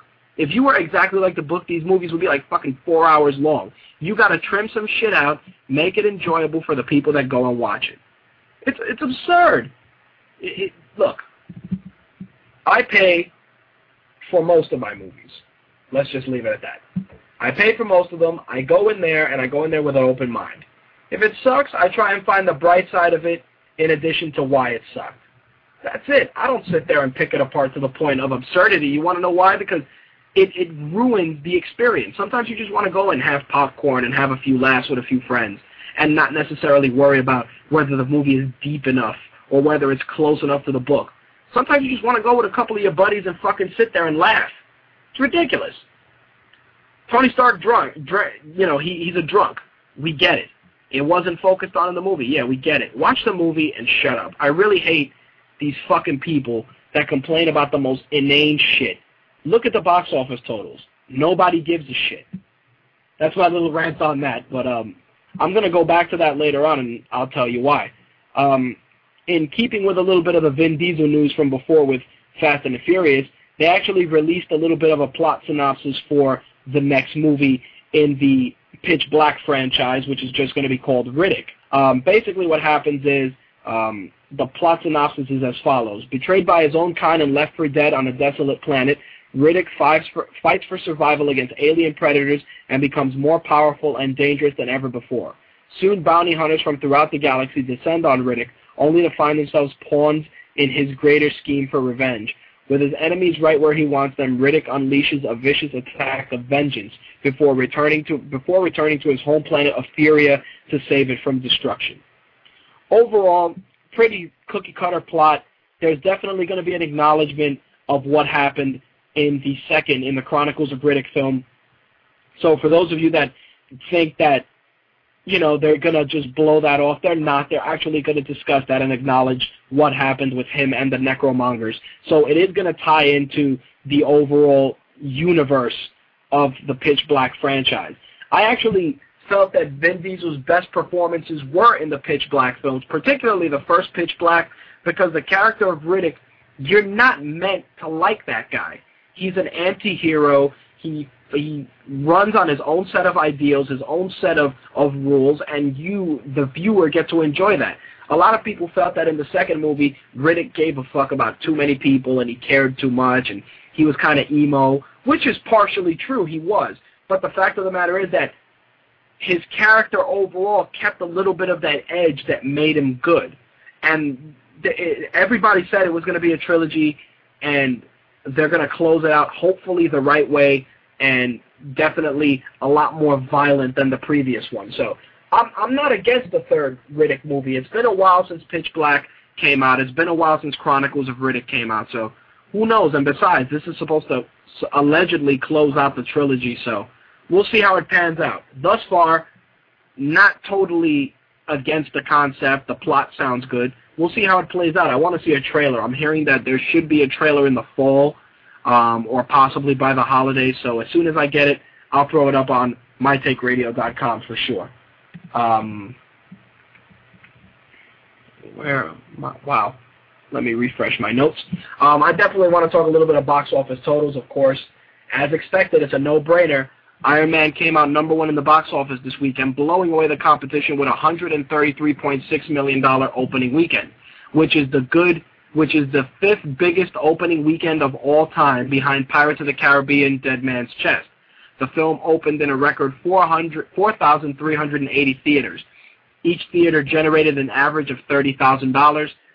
The film has already made 194 million overseas, which means worldwide it's made 327.6 million dollars. The film cost 200 million to make, profitable from start to finish. Um, everybody seems to enjoy it, and they're not really giving a fuck that Tony Stark isn't an alcoholic. 133.6 million dollars definitely makes a statement. So, congratulations to the cast of Iron Man 2 for that for putting out a solid movie. Everybody I've talked to, even though they had their complaints, has said that the movie is solid. It's not utter garbage, but it's not the greatest comic book movie ever. It's it's good. So as soon as I see it, I'll try and put up a review. Um, I'm more than sure that Slick probably has seen it or is planning on seeing it, and he will also put up a review as well. Nightmare on Elm Street dropped 72% it was still number two. It made $9.2 million. It made 48.5 million on a budget of 35 million, which makes it profitable, which guarantees a sequel. How to Train Your Dragon continues to hold on, making $6.8 million in its eighth week, dropped down to number three, made $201 million out of a $165 million budget. Date Night was number four. The Backup Plan with Jennifer Lopez, nobody gives a fuck about it, was number five. Furry Vengeance, aka Brendan Fraser's shittiest movie ever, was number six. Clash of the Titans was number seven. Death at a Funeral was eight. The Loser was number nine. I mean, The Losers, sorry. And Babies, I don't know what the hell that is, was number 10 this week. So definitely a, a great weekend for Iron Man, and right now there's really nothing of, substance, of substance that's going to come out and dethrone Iron Man, so I definitely see that being in the top 10 for at least another month or two, for sure. Um, Judge Dredd, good old Judge Dredd. We know that uh, the fact is, Judge Dredd was a fucking terrible movie, based on a great comic book. You had Sylvester Stallone running around, "I am the law," with his lazy eye, and Armand Assante and fucking shitty ass Rob Schneider. Awful. You thought that by making that movie it would be over. Well, you thought wrong. Because it seems that Deadline is reporting that DNA Films is going to do a new Judge Dredd movie. And it's going to be um, Alex Garland, who wrote 28 Days Later, and Sunshine wrote the script. and Pete Travis, who did Vantage Point, is set for directing to, to direct this film. The film is allegedly going to go back to its comic book roots and have a $50 million budget. I see that Waffles actually reminded me about something, and that is Machete. Um, I wanted to discuss Machete this week. A couple of things happened in the process. Number one, the studio pulled the trailer, so I can't direct people that haven't seen it to go to mytakeradio.com and check it out. I have the video saved. I can't upload it to the site because the file is too big. And overall, the movie's going to be awesome. Waffles, I'm sorry. I can't discuss it because I don't have the footage to back it up and direct people to. But as soon as the trailer is available, it will be on the site, and I will discuss it further. We'll see what happens, man. Um, the studio's just, I don't know why they pull these trailers because, hello, it generated a buzz. As soon as I put that trailer on the site, everybody who I knew was talking about it on Facebook. Um, those of you that didn't get it from my site and obtained it elsewhere were also discussing it. The, the fact is, it was generating a buzz for a movie. Why does the studio insist on pulling trailers on movies that definitely need that sort of a buzz? I think it's bullshit, but it is what it is. I got to give respect to the studio where it's due. And not for nothing, if I would have put it up, they probably would have sent me a cease and desist as well. A few weeks back, I was talking about them remaking Fright Night, and slowly it seems that the cast is coming together. Um, right now, Toni Collette from the United States of Tara um, is going to be joining the cast, and Anton Yelchin will be playing the uh, protagonist. Uh, Craig Gillespie is going to be directing the film. Now, uh, an interesting casting choice is in the original 1985 Fright Night, um, Chris Sarandon played Jerry Dandridge, who was the um, the vampire who lived next door, of course, to the character of Charlie. Uh, the, Jerry Dandridge in the new one is going to be played by, of all people, Colin Farrell. So Colin Farrell will be playing Jerry the Vampire in the Fright Night remake. In addition to that, you know, the Fright Night is such a great movie. If you've never seen it, um, definitely recommend you check it out on Netflix. It's definitely a very campy horror movie, but it was cool in execution. It, it had its moments of comedy. It had a little bit of terror. Not only that, but it had Marcy D'Arcy from Married with Children actually looking like a chick. So definitely worth checking out for that. And overall, you had the the, the great Chris Sarandon who did a great a, a great interpretation of playing a really scummy yet smooth vampire in, in Jerry Dandridge. I don't think Colin Farrell's the guy to pull that off I don't think he's good at doing smooth and suave. He's more of a of a brogue, more of a rough dude. So I think Colin Farrell definitely is not going to be the fit, but I could be wrong. He's Colin Farrell's been stepping up his acting lately, so he might do a good job at it, man. But Chris Sarandon played him so smarmy and so smooth and such a such a douchebag that I don't know if Colin Farrell has that vibe. I mean, he does have a douchebag vibe, but not the type of douchebag vibe that you would equate with being suave as well. Also this week, um, there was the general release of the Super 8 trailer, the newest J.J. Abrams uh, Fuckfest that I also discussed on mytakeradio.com when I put the trailer up. Um, J.J. Abrams trailers, if you haven't read the article, pretty much go like this. Crazy camera angles, check. Uh, massive explosions, check. Weird monster popping out and not being seen, check. Ominous warning, check. Now, of course, as soon as everybody saw it, they were like, oh, man, it's going to be Cloverfield 2. It's not going to be Cloverfield 2. It's supposed to be some new creature feature, alien type of shit that's coming out. Look, J.J. Abrams, good director. He does decent movies. Look, Cloverfield, I don't hate it to the point of thinking that it's an utter bag of shit, but I don't think it was that great either because there was a lot of, of plot that just really didn't need to be covered. And the monster, when it finally got shown, looked like something you'd see in health class when they're trying when they're trying to show you an STD. It, it, it was cool, but not cool to the point where it was memorable. Like I talk to people about Cloverfield, and they're like, "Yeah, it was it was it was all right," you know. It's nothing to write home about. It's you know, oh, giant monster attacking Manhattan. It happens all the time. It is what it is. There were some moments that and I'll actually uh, borrow from Cass. Cass, who is in the chat, actually felt that Cloverfield was hilarious.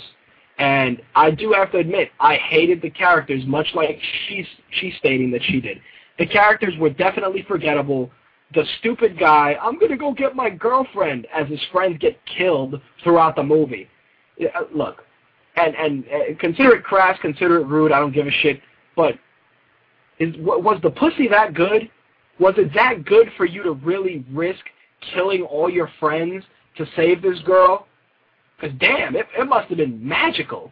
It must have had unicorns and rainbows and leprechauns jumping out of it for you to go and kill yourself and your friends to get this chick. It, it, look, don't get me wrong, that was the plot. It is what it is. But it, it was absurd. It was really absurd the way that it went down.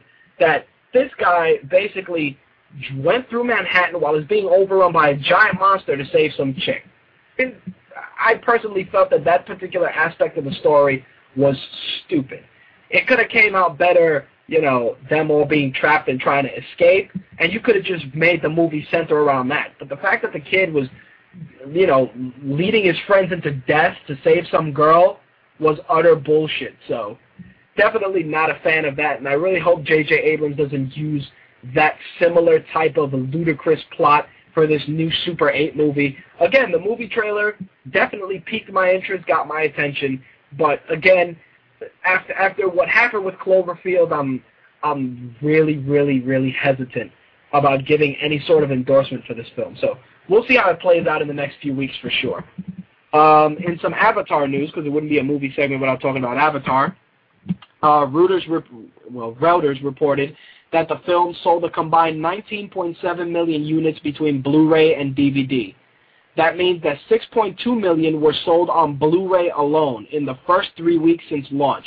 That means that in, in, in four, four days ago, in the first four days, when I did uh, when I discussed this previously, it had sold 2.7 million copies. Since then, it was a huge jump to 6.2 million, and that's not even counting the fact that when the 3D Blu-ray special edition doesn't does or doesn't come out earlier later this year, the fact is that this number is going to continue to grow. It's ridiculous. They're going to make a lot of money, and um, the fact is, James Cameron and I discussed this with Josh yesterday. James Cameron is going to just sit there collecting all the money possible because it's it's ridiculous. He made a billion dollar movie, and now 6.2 million Blu-rays have been sold and 19.7 combined.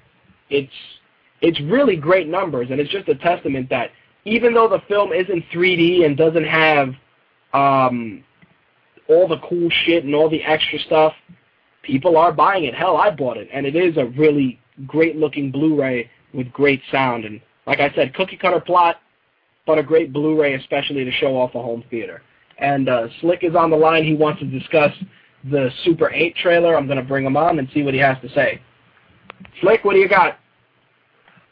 Yeah, um, I watched the Super 8 trailer for the first time today, and like you said, it, it didn't look like it had anything to do with Cloverfield.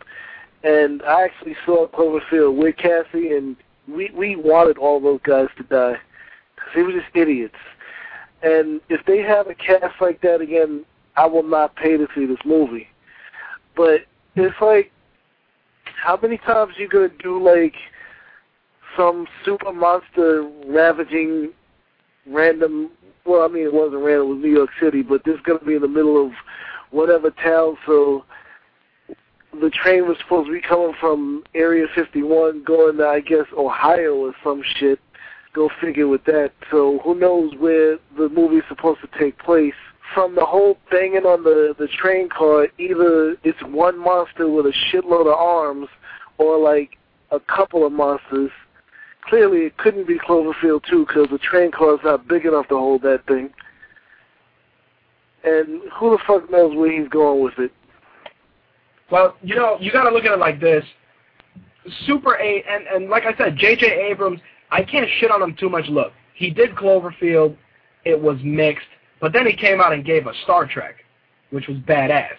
It, it, I can't hate the dude totally and and say he's a hack, but you know when you do these giant monster movies or these creatures invading, it's the plot is you can't go too crazy with the plot because the plot is either you have to survive or you have to escape and either the monster gets killed or the monster gets put down in some shape, way, or form where after the credits the monster's still alive. That's just the way shit is. It happens with Cloverfield. It's happened with Godzilla. Um, if you ever get a chance, and I recommend the listeners check it out as well, check out a movie called Feast. It was um, a low-budget horror movie, but the concept was original, and the way it was done was a lot different because the people were trapped in one place, and the monsters were kind of converging on them. There was no origin for the monsters. They didn't tell where they came from. Nothing. It was just a whole bunch of people. This lady comes in. Hey, I'm being chased by these monsters. And madness and hilarity ensued. I definitely will check that out. But what do you call it? Star Trek. Like I wouldn't call Abrams a hack, but he's definitely he's a mixed bag. Star Trek. I wouldn't give him a lot of credit for because while he put his own twist on it, he was working on existing material. Exactly. Right, I agree. My thing is, J.J. Abrams is also responsible for Fringe, which is an excellent show. So, again, go figure. We'll we'll see when it, when we get some more information, which basically what J.J. Abrams means. We'll see when it comes out. Yeah, well, I I didn't um, want to tell you, but you may want to look into the future of Fringe. We'll just leave it at that. I got you. Yeah. All right. Well, there's a last uh, few bit of things to discuss, and um, and that'll pretty much be the end of the show. So let me just bang this out real quick. All right, man. Talk to you later. All right. Thanks for the call. Later. All right. Of course, when we get towards the end of the movie segment, I like to save the the what the fuck segments for sure. Uh, first off, Deadline, which has been great this week for news, is reporting that DreamWorks has acquired the rights to the board game Monster Apocalypse. DreamWorks wants Tim Burton to direct the film, which he is considering. Tim Burton's it, Tim Burton's actually at the Cannes Film Festival, and he's working on a movie called Frankenweenie, and of course the remake, the live, at, well, the reimagining of Dark Shadows with Johnny Depp. Nonetheless, they want him to do this project called Monster Apocalypse, which is based on a board game that's played on a series of maps, and it revolves around two competing groups of monsters, the Alpha and the Hyper, battling it, battling to the death in a variety of cityscapes. So, based on this, correct me if I'm wrong. We've we've raped comic movies, we've raped old TV show remakes, we've raped gross dramatic comedies. This is Hollywood I'm referring to when I say we've raped. Now, we're going to start raping board games. You know, we talked about Monopoly before. We talked about the Battleship movie. We talked about that. You know, we talked about the fucking Magic 8 Ball movie. Look, this is what's going to happen now. When Hollywood has finally hit bottom, which is going to happen soon, you're going to get a Candy you're going to get a Candyland movie, you're going to get an Operation movie, you're going to get a Tiddlywinks movie, you're going to get a fucking uh, Chinese checker movie, and it's going to be in 3D, and the balls are going to come out, and you're going to be able to touch them and shit. Look, original ideas, please, please, Hollywood, I'm begging you. There's there's original shit out there. I have so many stories in my head that I'm more than sure some of them would make original movies, but the fact of the matter is, board games. Board games. It's like, you want to do board game movies? Monster Apocalypse? I don't even know what that is. That's like that's like making a, a movie version of Hoodopoly, which of course is just a ghetto version of Monopoly. But still, again, a, a, a, a cultural reference that is minuscule. That's a blip. That's like me making an adult film about Mr. Bucket. You know, it's like I'm doing a Mr. a Mr. Bucket movie because the balls come out of his mouth. It's like this is what happens. Hollywood just hits bottom. You know what the worst part is? That, and this was ridiculous. I read a, I read something, and I didn't want to really go into it during the show, but it seems that the adult film industry has decided to create its own division of superhero movie parodies. Um, one of which is going to be Batman Triple X, which is not based on the new Batman, but actually on the 1966 Batman. And the reason I reference this is because the the lack of ideas has even boiled into the adult film industry when people can't even make original co- uh, original concepts. It's like uh, there's always been parodies, you know, um, you know, Saving Ryan's Privates, um, you know, crap like that. And it's happening with Hollywood. Hollywood is really becoming a mainstream version of the porn industry. It's becoming a, a, a, a joke on itself. It really is. It's like, who decided? And I really would like to walk into a studio and walk up to their to their executives and go, which one of you asshats decided to approve the Magic Eight Ball movie? And when he, and when the guy raises his hand and says me, I want to kick him right in the nuts. And then I want to say, hey, uh, which one of you guys said that it's okay to make a Monopoly movie with Ridley Scott? Oh, that was my idea. I think it's going to be fantastic. I want to go and kick him in the nuts too. Because the fact of the matter is that these directors, they sit there and they come up with their ideas and they're like, hey man, let me present it to the studio. Studio goes, hey, this will make us a lot of money. No, they won't. You guys are idiots. It's like books. We, um, and I was discussing this with Josh. Um, for those of you that don't know, Josh is an author. Um, he uh, has his first book out, um, which is a shameless plug. It's for Brandon Sparks and the Hidden Sun. And the fact is that in writing his second book and doing research, he was looking at other young adult books that are out there. And he looked at a book that, I'm not going to give the title offhand, but he was looking at a book that basically is the plot for The Running Man. It's, the, it's a book that's pretty much almost exactly like the Running Man movie with, with, with kids in it. And the reason I reference this is because I understand that you get inspiration from somewhere. It happens all the time. When you watch the Power Rangers, you think Voltron. That's how it is. And and and that, and that's one of the things I wanted to reference. You know, you're entitled to get inspiration from other things, and that's fine to put out something original and unique. But when you're digging into the five dollar board game section to put out a, a multi million dollar movie that that people are actually going to be tied to, it's really disturbing. And the fact is that I'm just appalled at where it's going. But before I could take my next two callers, I, I want to give out a little a little bit more of an awful nugget for you guys to enjoy. Um, according to the Heat Vision blog, it seems that Sony Films has picked up the rights for, are you guys ready for this? Roller Coaster Tycoon. It's going to be live action, live action CGI hybrid. And basically, for those of you that don't know, Roller Coaster Tycoon came out in 1999, and it's a computer game that simulates theme park management. That's what you got. So, besides digging into board games, you're going to dig into obscure computer games as well with Roller Coaster Tycoon, the movie.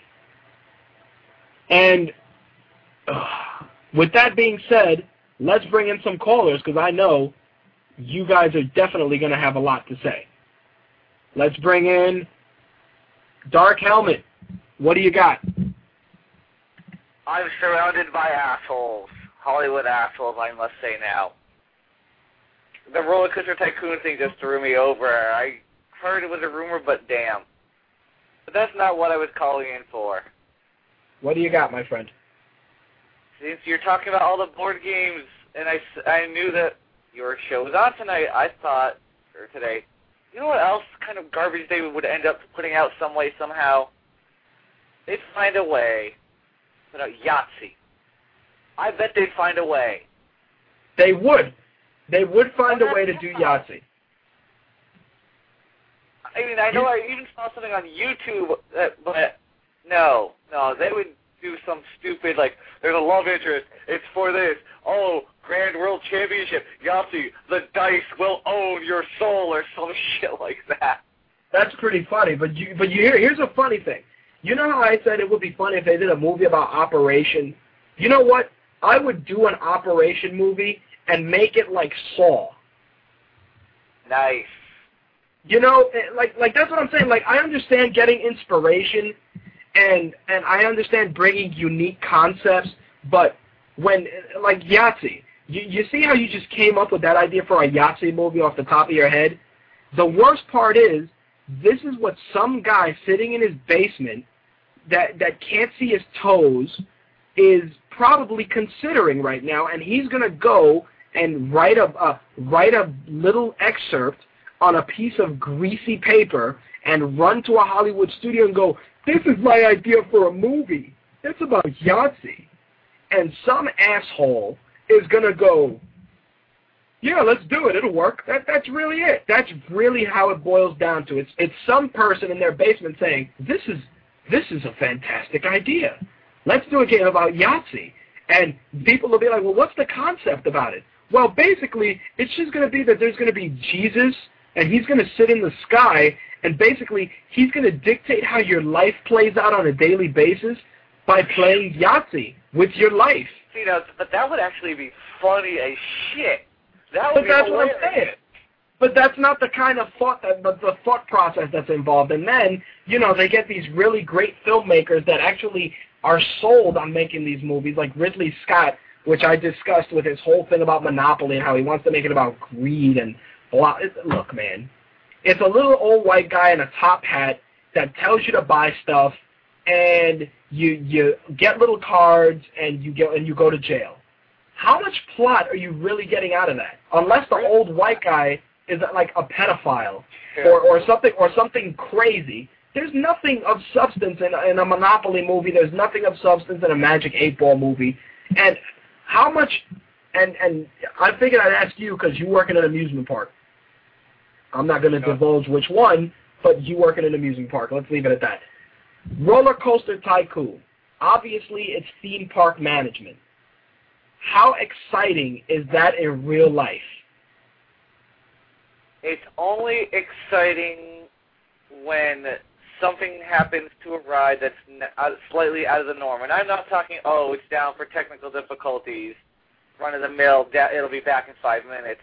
It's someone somehow jumped out of the ride in some weird spot or some massive technical failure that the ride has to be shut down for like a week or someone gets killed. Whether the, if something crazy like that happens, yeah, there's a lot of shit going down. But if nobody gets hurt, then they're just doing their thing, making sure everything's running smooth, that that the rides are going the way they're supposed to. There's not a lot of excitement. Well, that's why I figured I'd ask. I'm glad. I'm glad you called for that. And you know what? It, it's funny you said that because they're doing a movie, and I believe the trailer's out already. If it's not out, I have to find it. And it's pretty much about a bunch of people that go skiing, and the premise of the movie is that they get trapped on a ski lift, and the park is closed for the winter. That is the premise for a movie. Wow. That's it. That's why I had to ask, especially given that you work in a theme park, how exciting is Roller Coaster Tycoon going to be? Because I'm jumping out of my skin to see it. It's fantastic. No, no. Screw that. You have more fun in Roller Coaster Tycoon saying the old school powered launch coaster, getting people on it, pausing it, cranking the speed up to obscene, firing the train off, watching it fly off the track and explode into bits. Now that would Yep. be exciting. Yeah, well, it's not going to happen, my friend. But I figured it, it was good that it was a great segue to discuss Roller Coaster Tycoon, and you called in, so it, it worked Yeah. out well. Thanks for the call, buddy. Absolutely. Thanks, dude. Later. Aha. It appears that Waffles is calling in. Waffles, What's up, man? Of course you What's knew going I was calling too. before Um, you call before you call in, Waffles, eh, um, in honor of Bob not being here to taunt you, I, I think you des- you deserve this from now on when you call. Here I come! What What's the problem? Don't underestimate me. I'm awesome! Woohoo! Piece of cake! That's Oh, what you no. Because Waffles, Nice. Waffles, you are awesome. So with that being said, what do you have to share this evening? Oh, well, first off, what the fuck with that roller coaster tycoon? like, seriously, Hollywood is really running out of ideas, and I gotta go back to what I said last week where you mentioned something how Operation should be more like Saw. Remember how I told Yep. you last week last week that if they're gonna bring back stuff like classic, like cartoon shows and everything, at least make them more adult orientated. Like Yep. You said that about um. You said that with uh, American McGee and Alice. yeah, so they should do the same thing too. Like how you said, Operation should be more like horror, make it like Saw. Like you, you could do that and it'll be better. I would be willing to watch something like that. But knowing Hollywood, I get the if they do make an Operation movie, they're gonna make it more drama, and they're gonna make like some dumb fuckhead probably eat some stupid shit. So he's in the hospital and they have to do an operation and whatnot. People don't have money, so they don't know if he's gonna survive. That's what I can imagine Hollywood would do to fuck up. Dude, if you if you want to watch an Operation movie, just watch Grey's Anatomy or ER. That that's Operation. It's like you know, oh my God, he's dying, and hand me this scalpel as I look pensively at the camera, or oh my God, get me the anesthetic. He's going into shock, as they stare at the camera, and then to simulate the red nose, he'll have like an oxygen mask that has this special technology that glows red when he's dying. Like that's the kind of like that's the bullshit that Hollywood will come up with to justify the movie. Like this man, give this man a set of testicles because he needs them. He is dying. It's like that's that's where that's what Hollywood has come down to. It's really it really is like I said. There's a big board, and they have little names and things, and they just throw them at the board to see if they stick. Like they're gonna go board game movie, and they'll throw it on the board, and they're like, all right. And somebody digs in a box and throws it on there, and they'll go, hungry, hungry hippos. Oh god. And then another guy reaches in. He goes, all right, who are we putting in this? Throws a name at the screen. Channing Tatum and Matthew Perry and Julia Roberts. you know? And it'll be and it'll be great and it'll be awesome according to Hollywood. And they're like, Wait. hey, we'll make it we'll make it like Jumanji and everybody will watch it. You know, that's the kind of shit they do, man. It's you, you're right. You need a more adult content, but on the same token, you just need more original shit. You know, I do the I try to shy away from these rants every week because it really does get repetitive, but Hollywood just gives me so much material. Actually, you just said something right now that basically Hollywood's doing what South Park mentioned. Um, did you ever watch that South Park Family Guy episode? Yes, yes, I did actually. That was one of the few episodes I did see. All right, remember what they were basically doing for Family Guy, where they had stupid dolphins picking up different pots, just little balls, and they made a show out of that. That's what Yep. fucking Hollywood's doing. Exactly like that. That's exactly it. It's really unfortunate that that's what it comes down to. And um, I think Slick corrected you and said it was manatees. Yeah, man, And my bad, my it- bad. It was manatees, huh? Man, and then, see, and see, you fucked, you fucked up. You had a great joke, and it just bombed. I, I got, you got to get hit with this now. yeah. That's what you get. No, another thing I want to mention, like, I don't know how Hollywood can be so stupid. Like, they have so many storylines and plot lines to choose from with books. I don't know why they're going with board games. Fucking next thing you know, you're gonna see like a solitaire game. You're gonna see Minesweeper and shit. Like, go with books. Books, you already have the story. You could just pick out maybe like a good cast that would match that story. Don't go for something that you have to make up your own plot. If you're having so much trouble picking a movie, books. Tons of them. Yeah, but but here's what happens. Here's what happens with books, which which is funny. You should mention. Here's what happens with Hollywood and books. They take a book, they make a movie out of it. The movie's successful. Then they want to make a movie out of every book imaginable to the point where it just makes people sick. See, the good thing is with movies like Harry Potter, they wait a, a year or two between. They keep the same cast. They follow the book to pretty accurately. Then you get movies like Twilight, where they're, Oh, God. they're based off of books. They become cultural phenomenons, and then the fans make you hate the movies. The fact is that you know there, there's nothing wrong with making movies based off of books. One of my favorite movies is Forrest Gump. I read the book. The book is ten thousand times better than the movie was, and the movie was pretty close to the book. It's just a matter of the right people using the right material and not raping it to the point where people hate it. And that's what happens.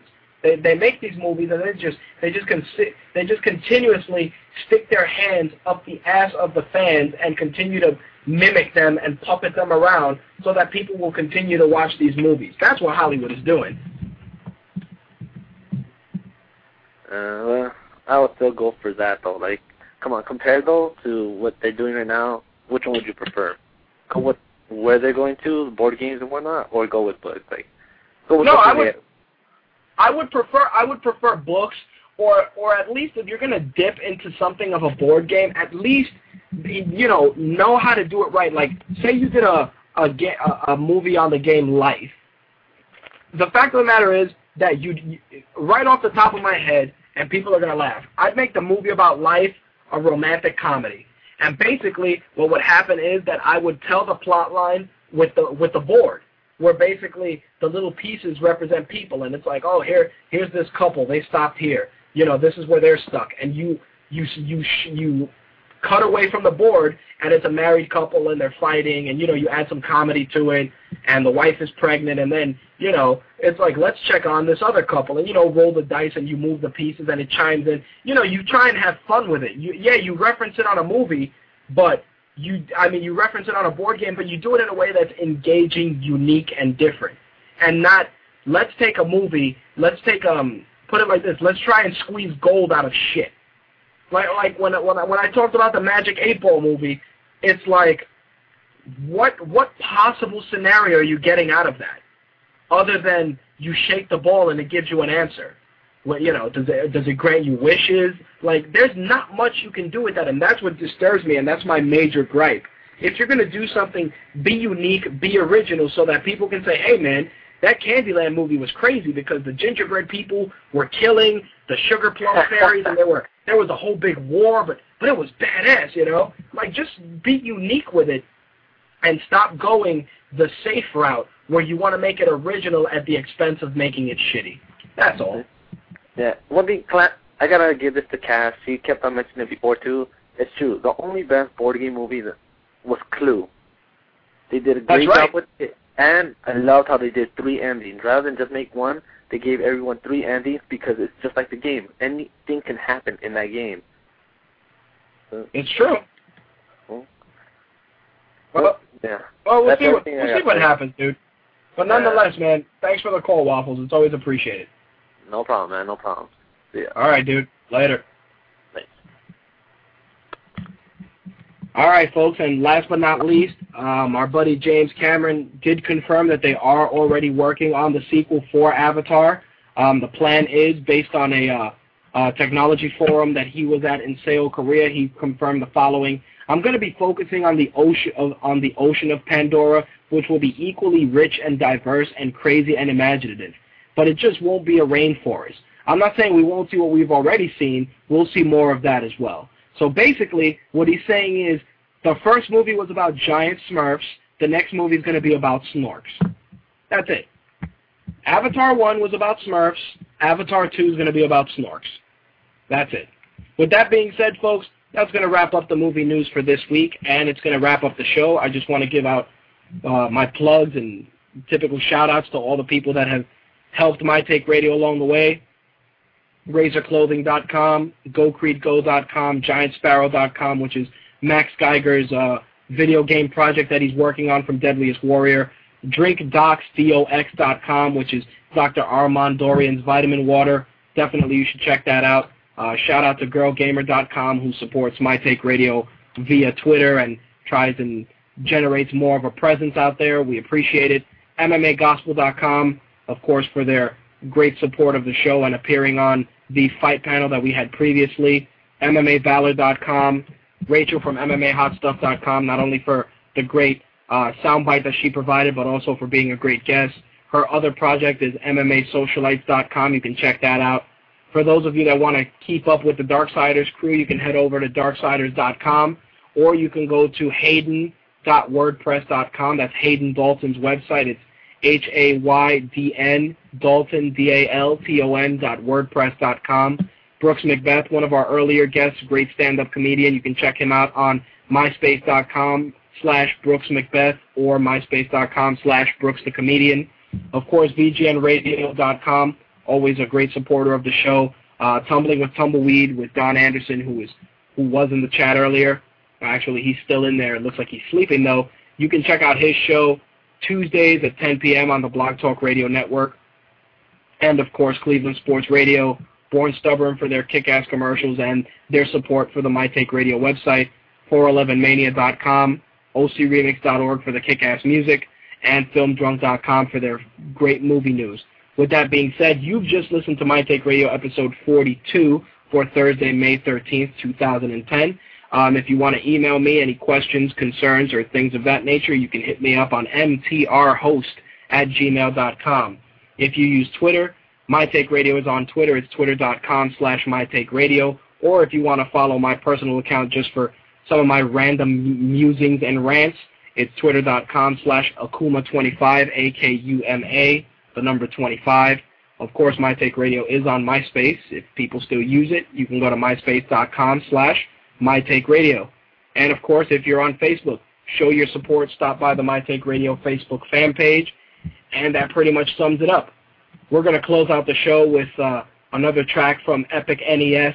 Um, you can check them out on myspace.com slash Epic NES and show your support. We're going to close it out with Epic NES's rendition of the Metal Gear theme. With that being said, take us out, boys. Thanks for listening. Catch you guys next week. Peace. I'm ready.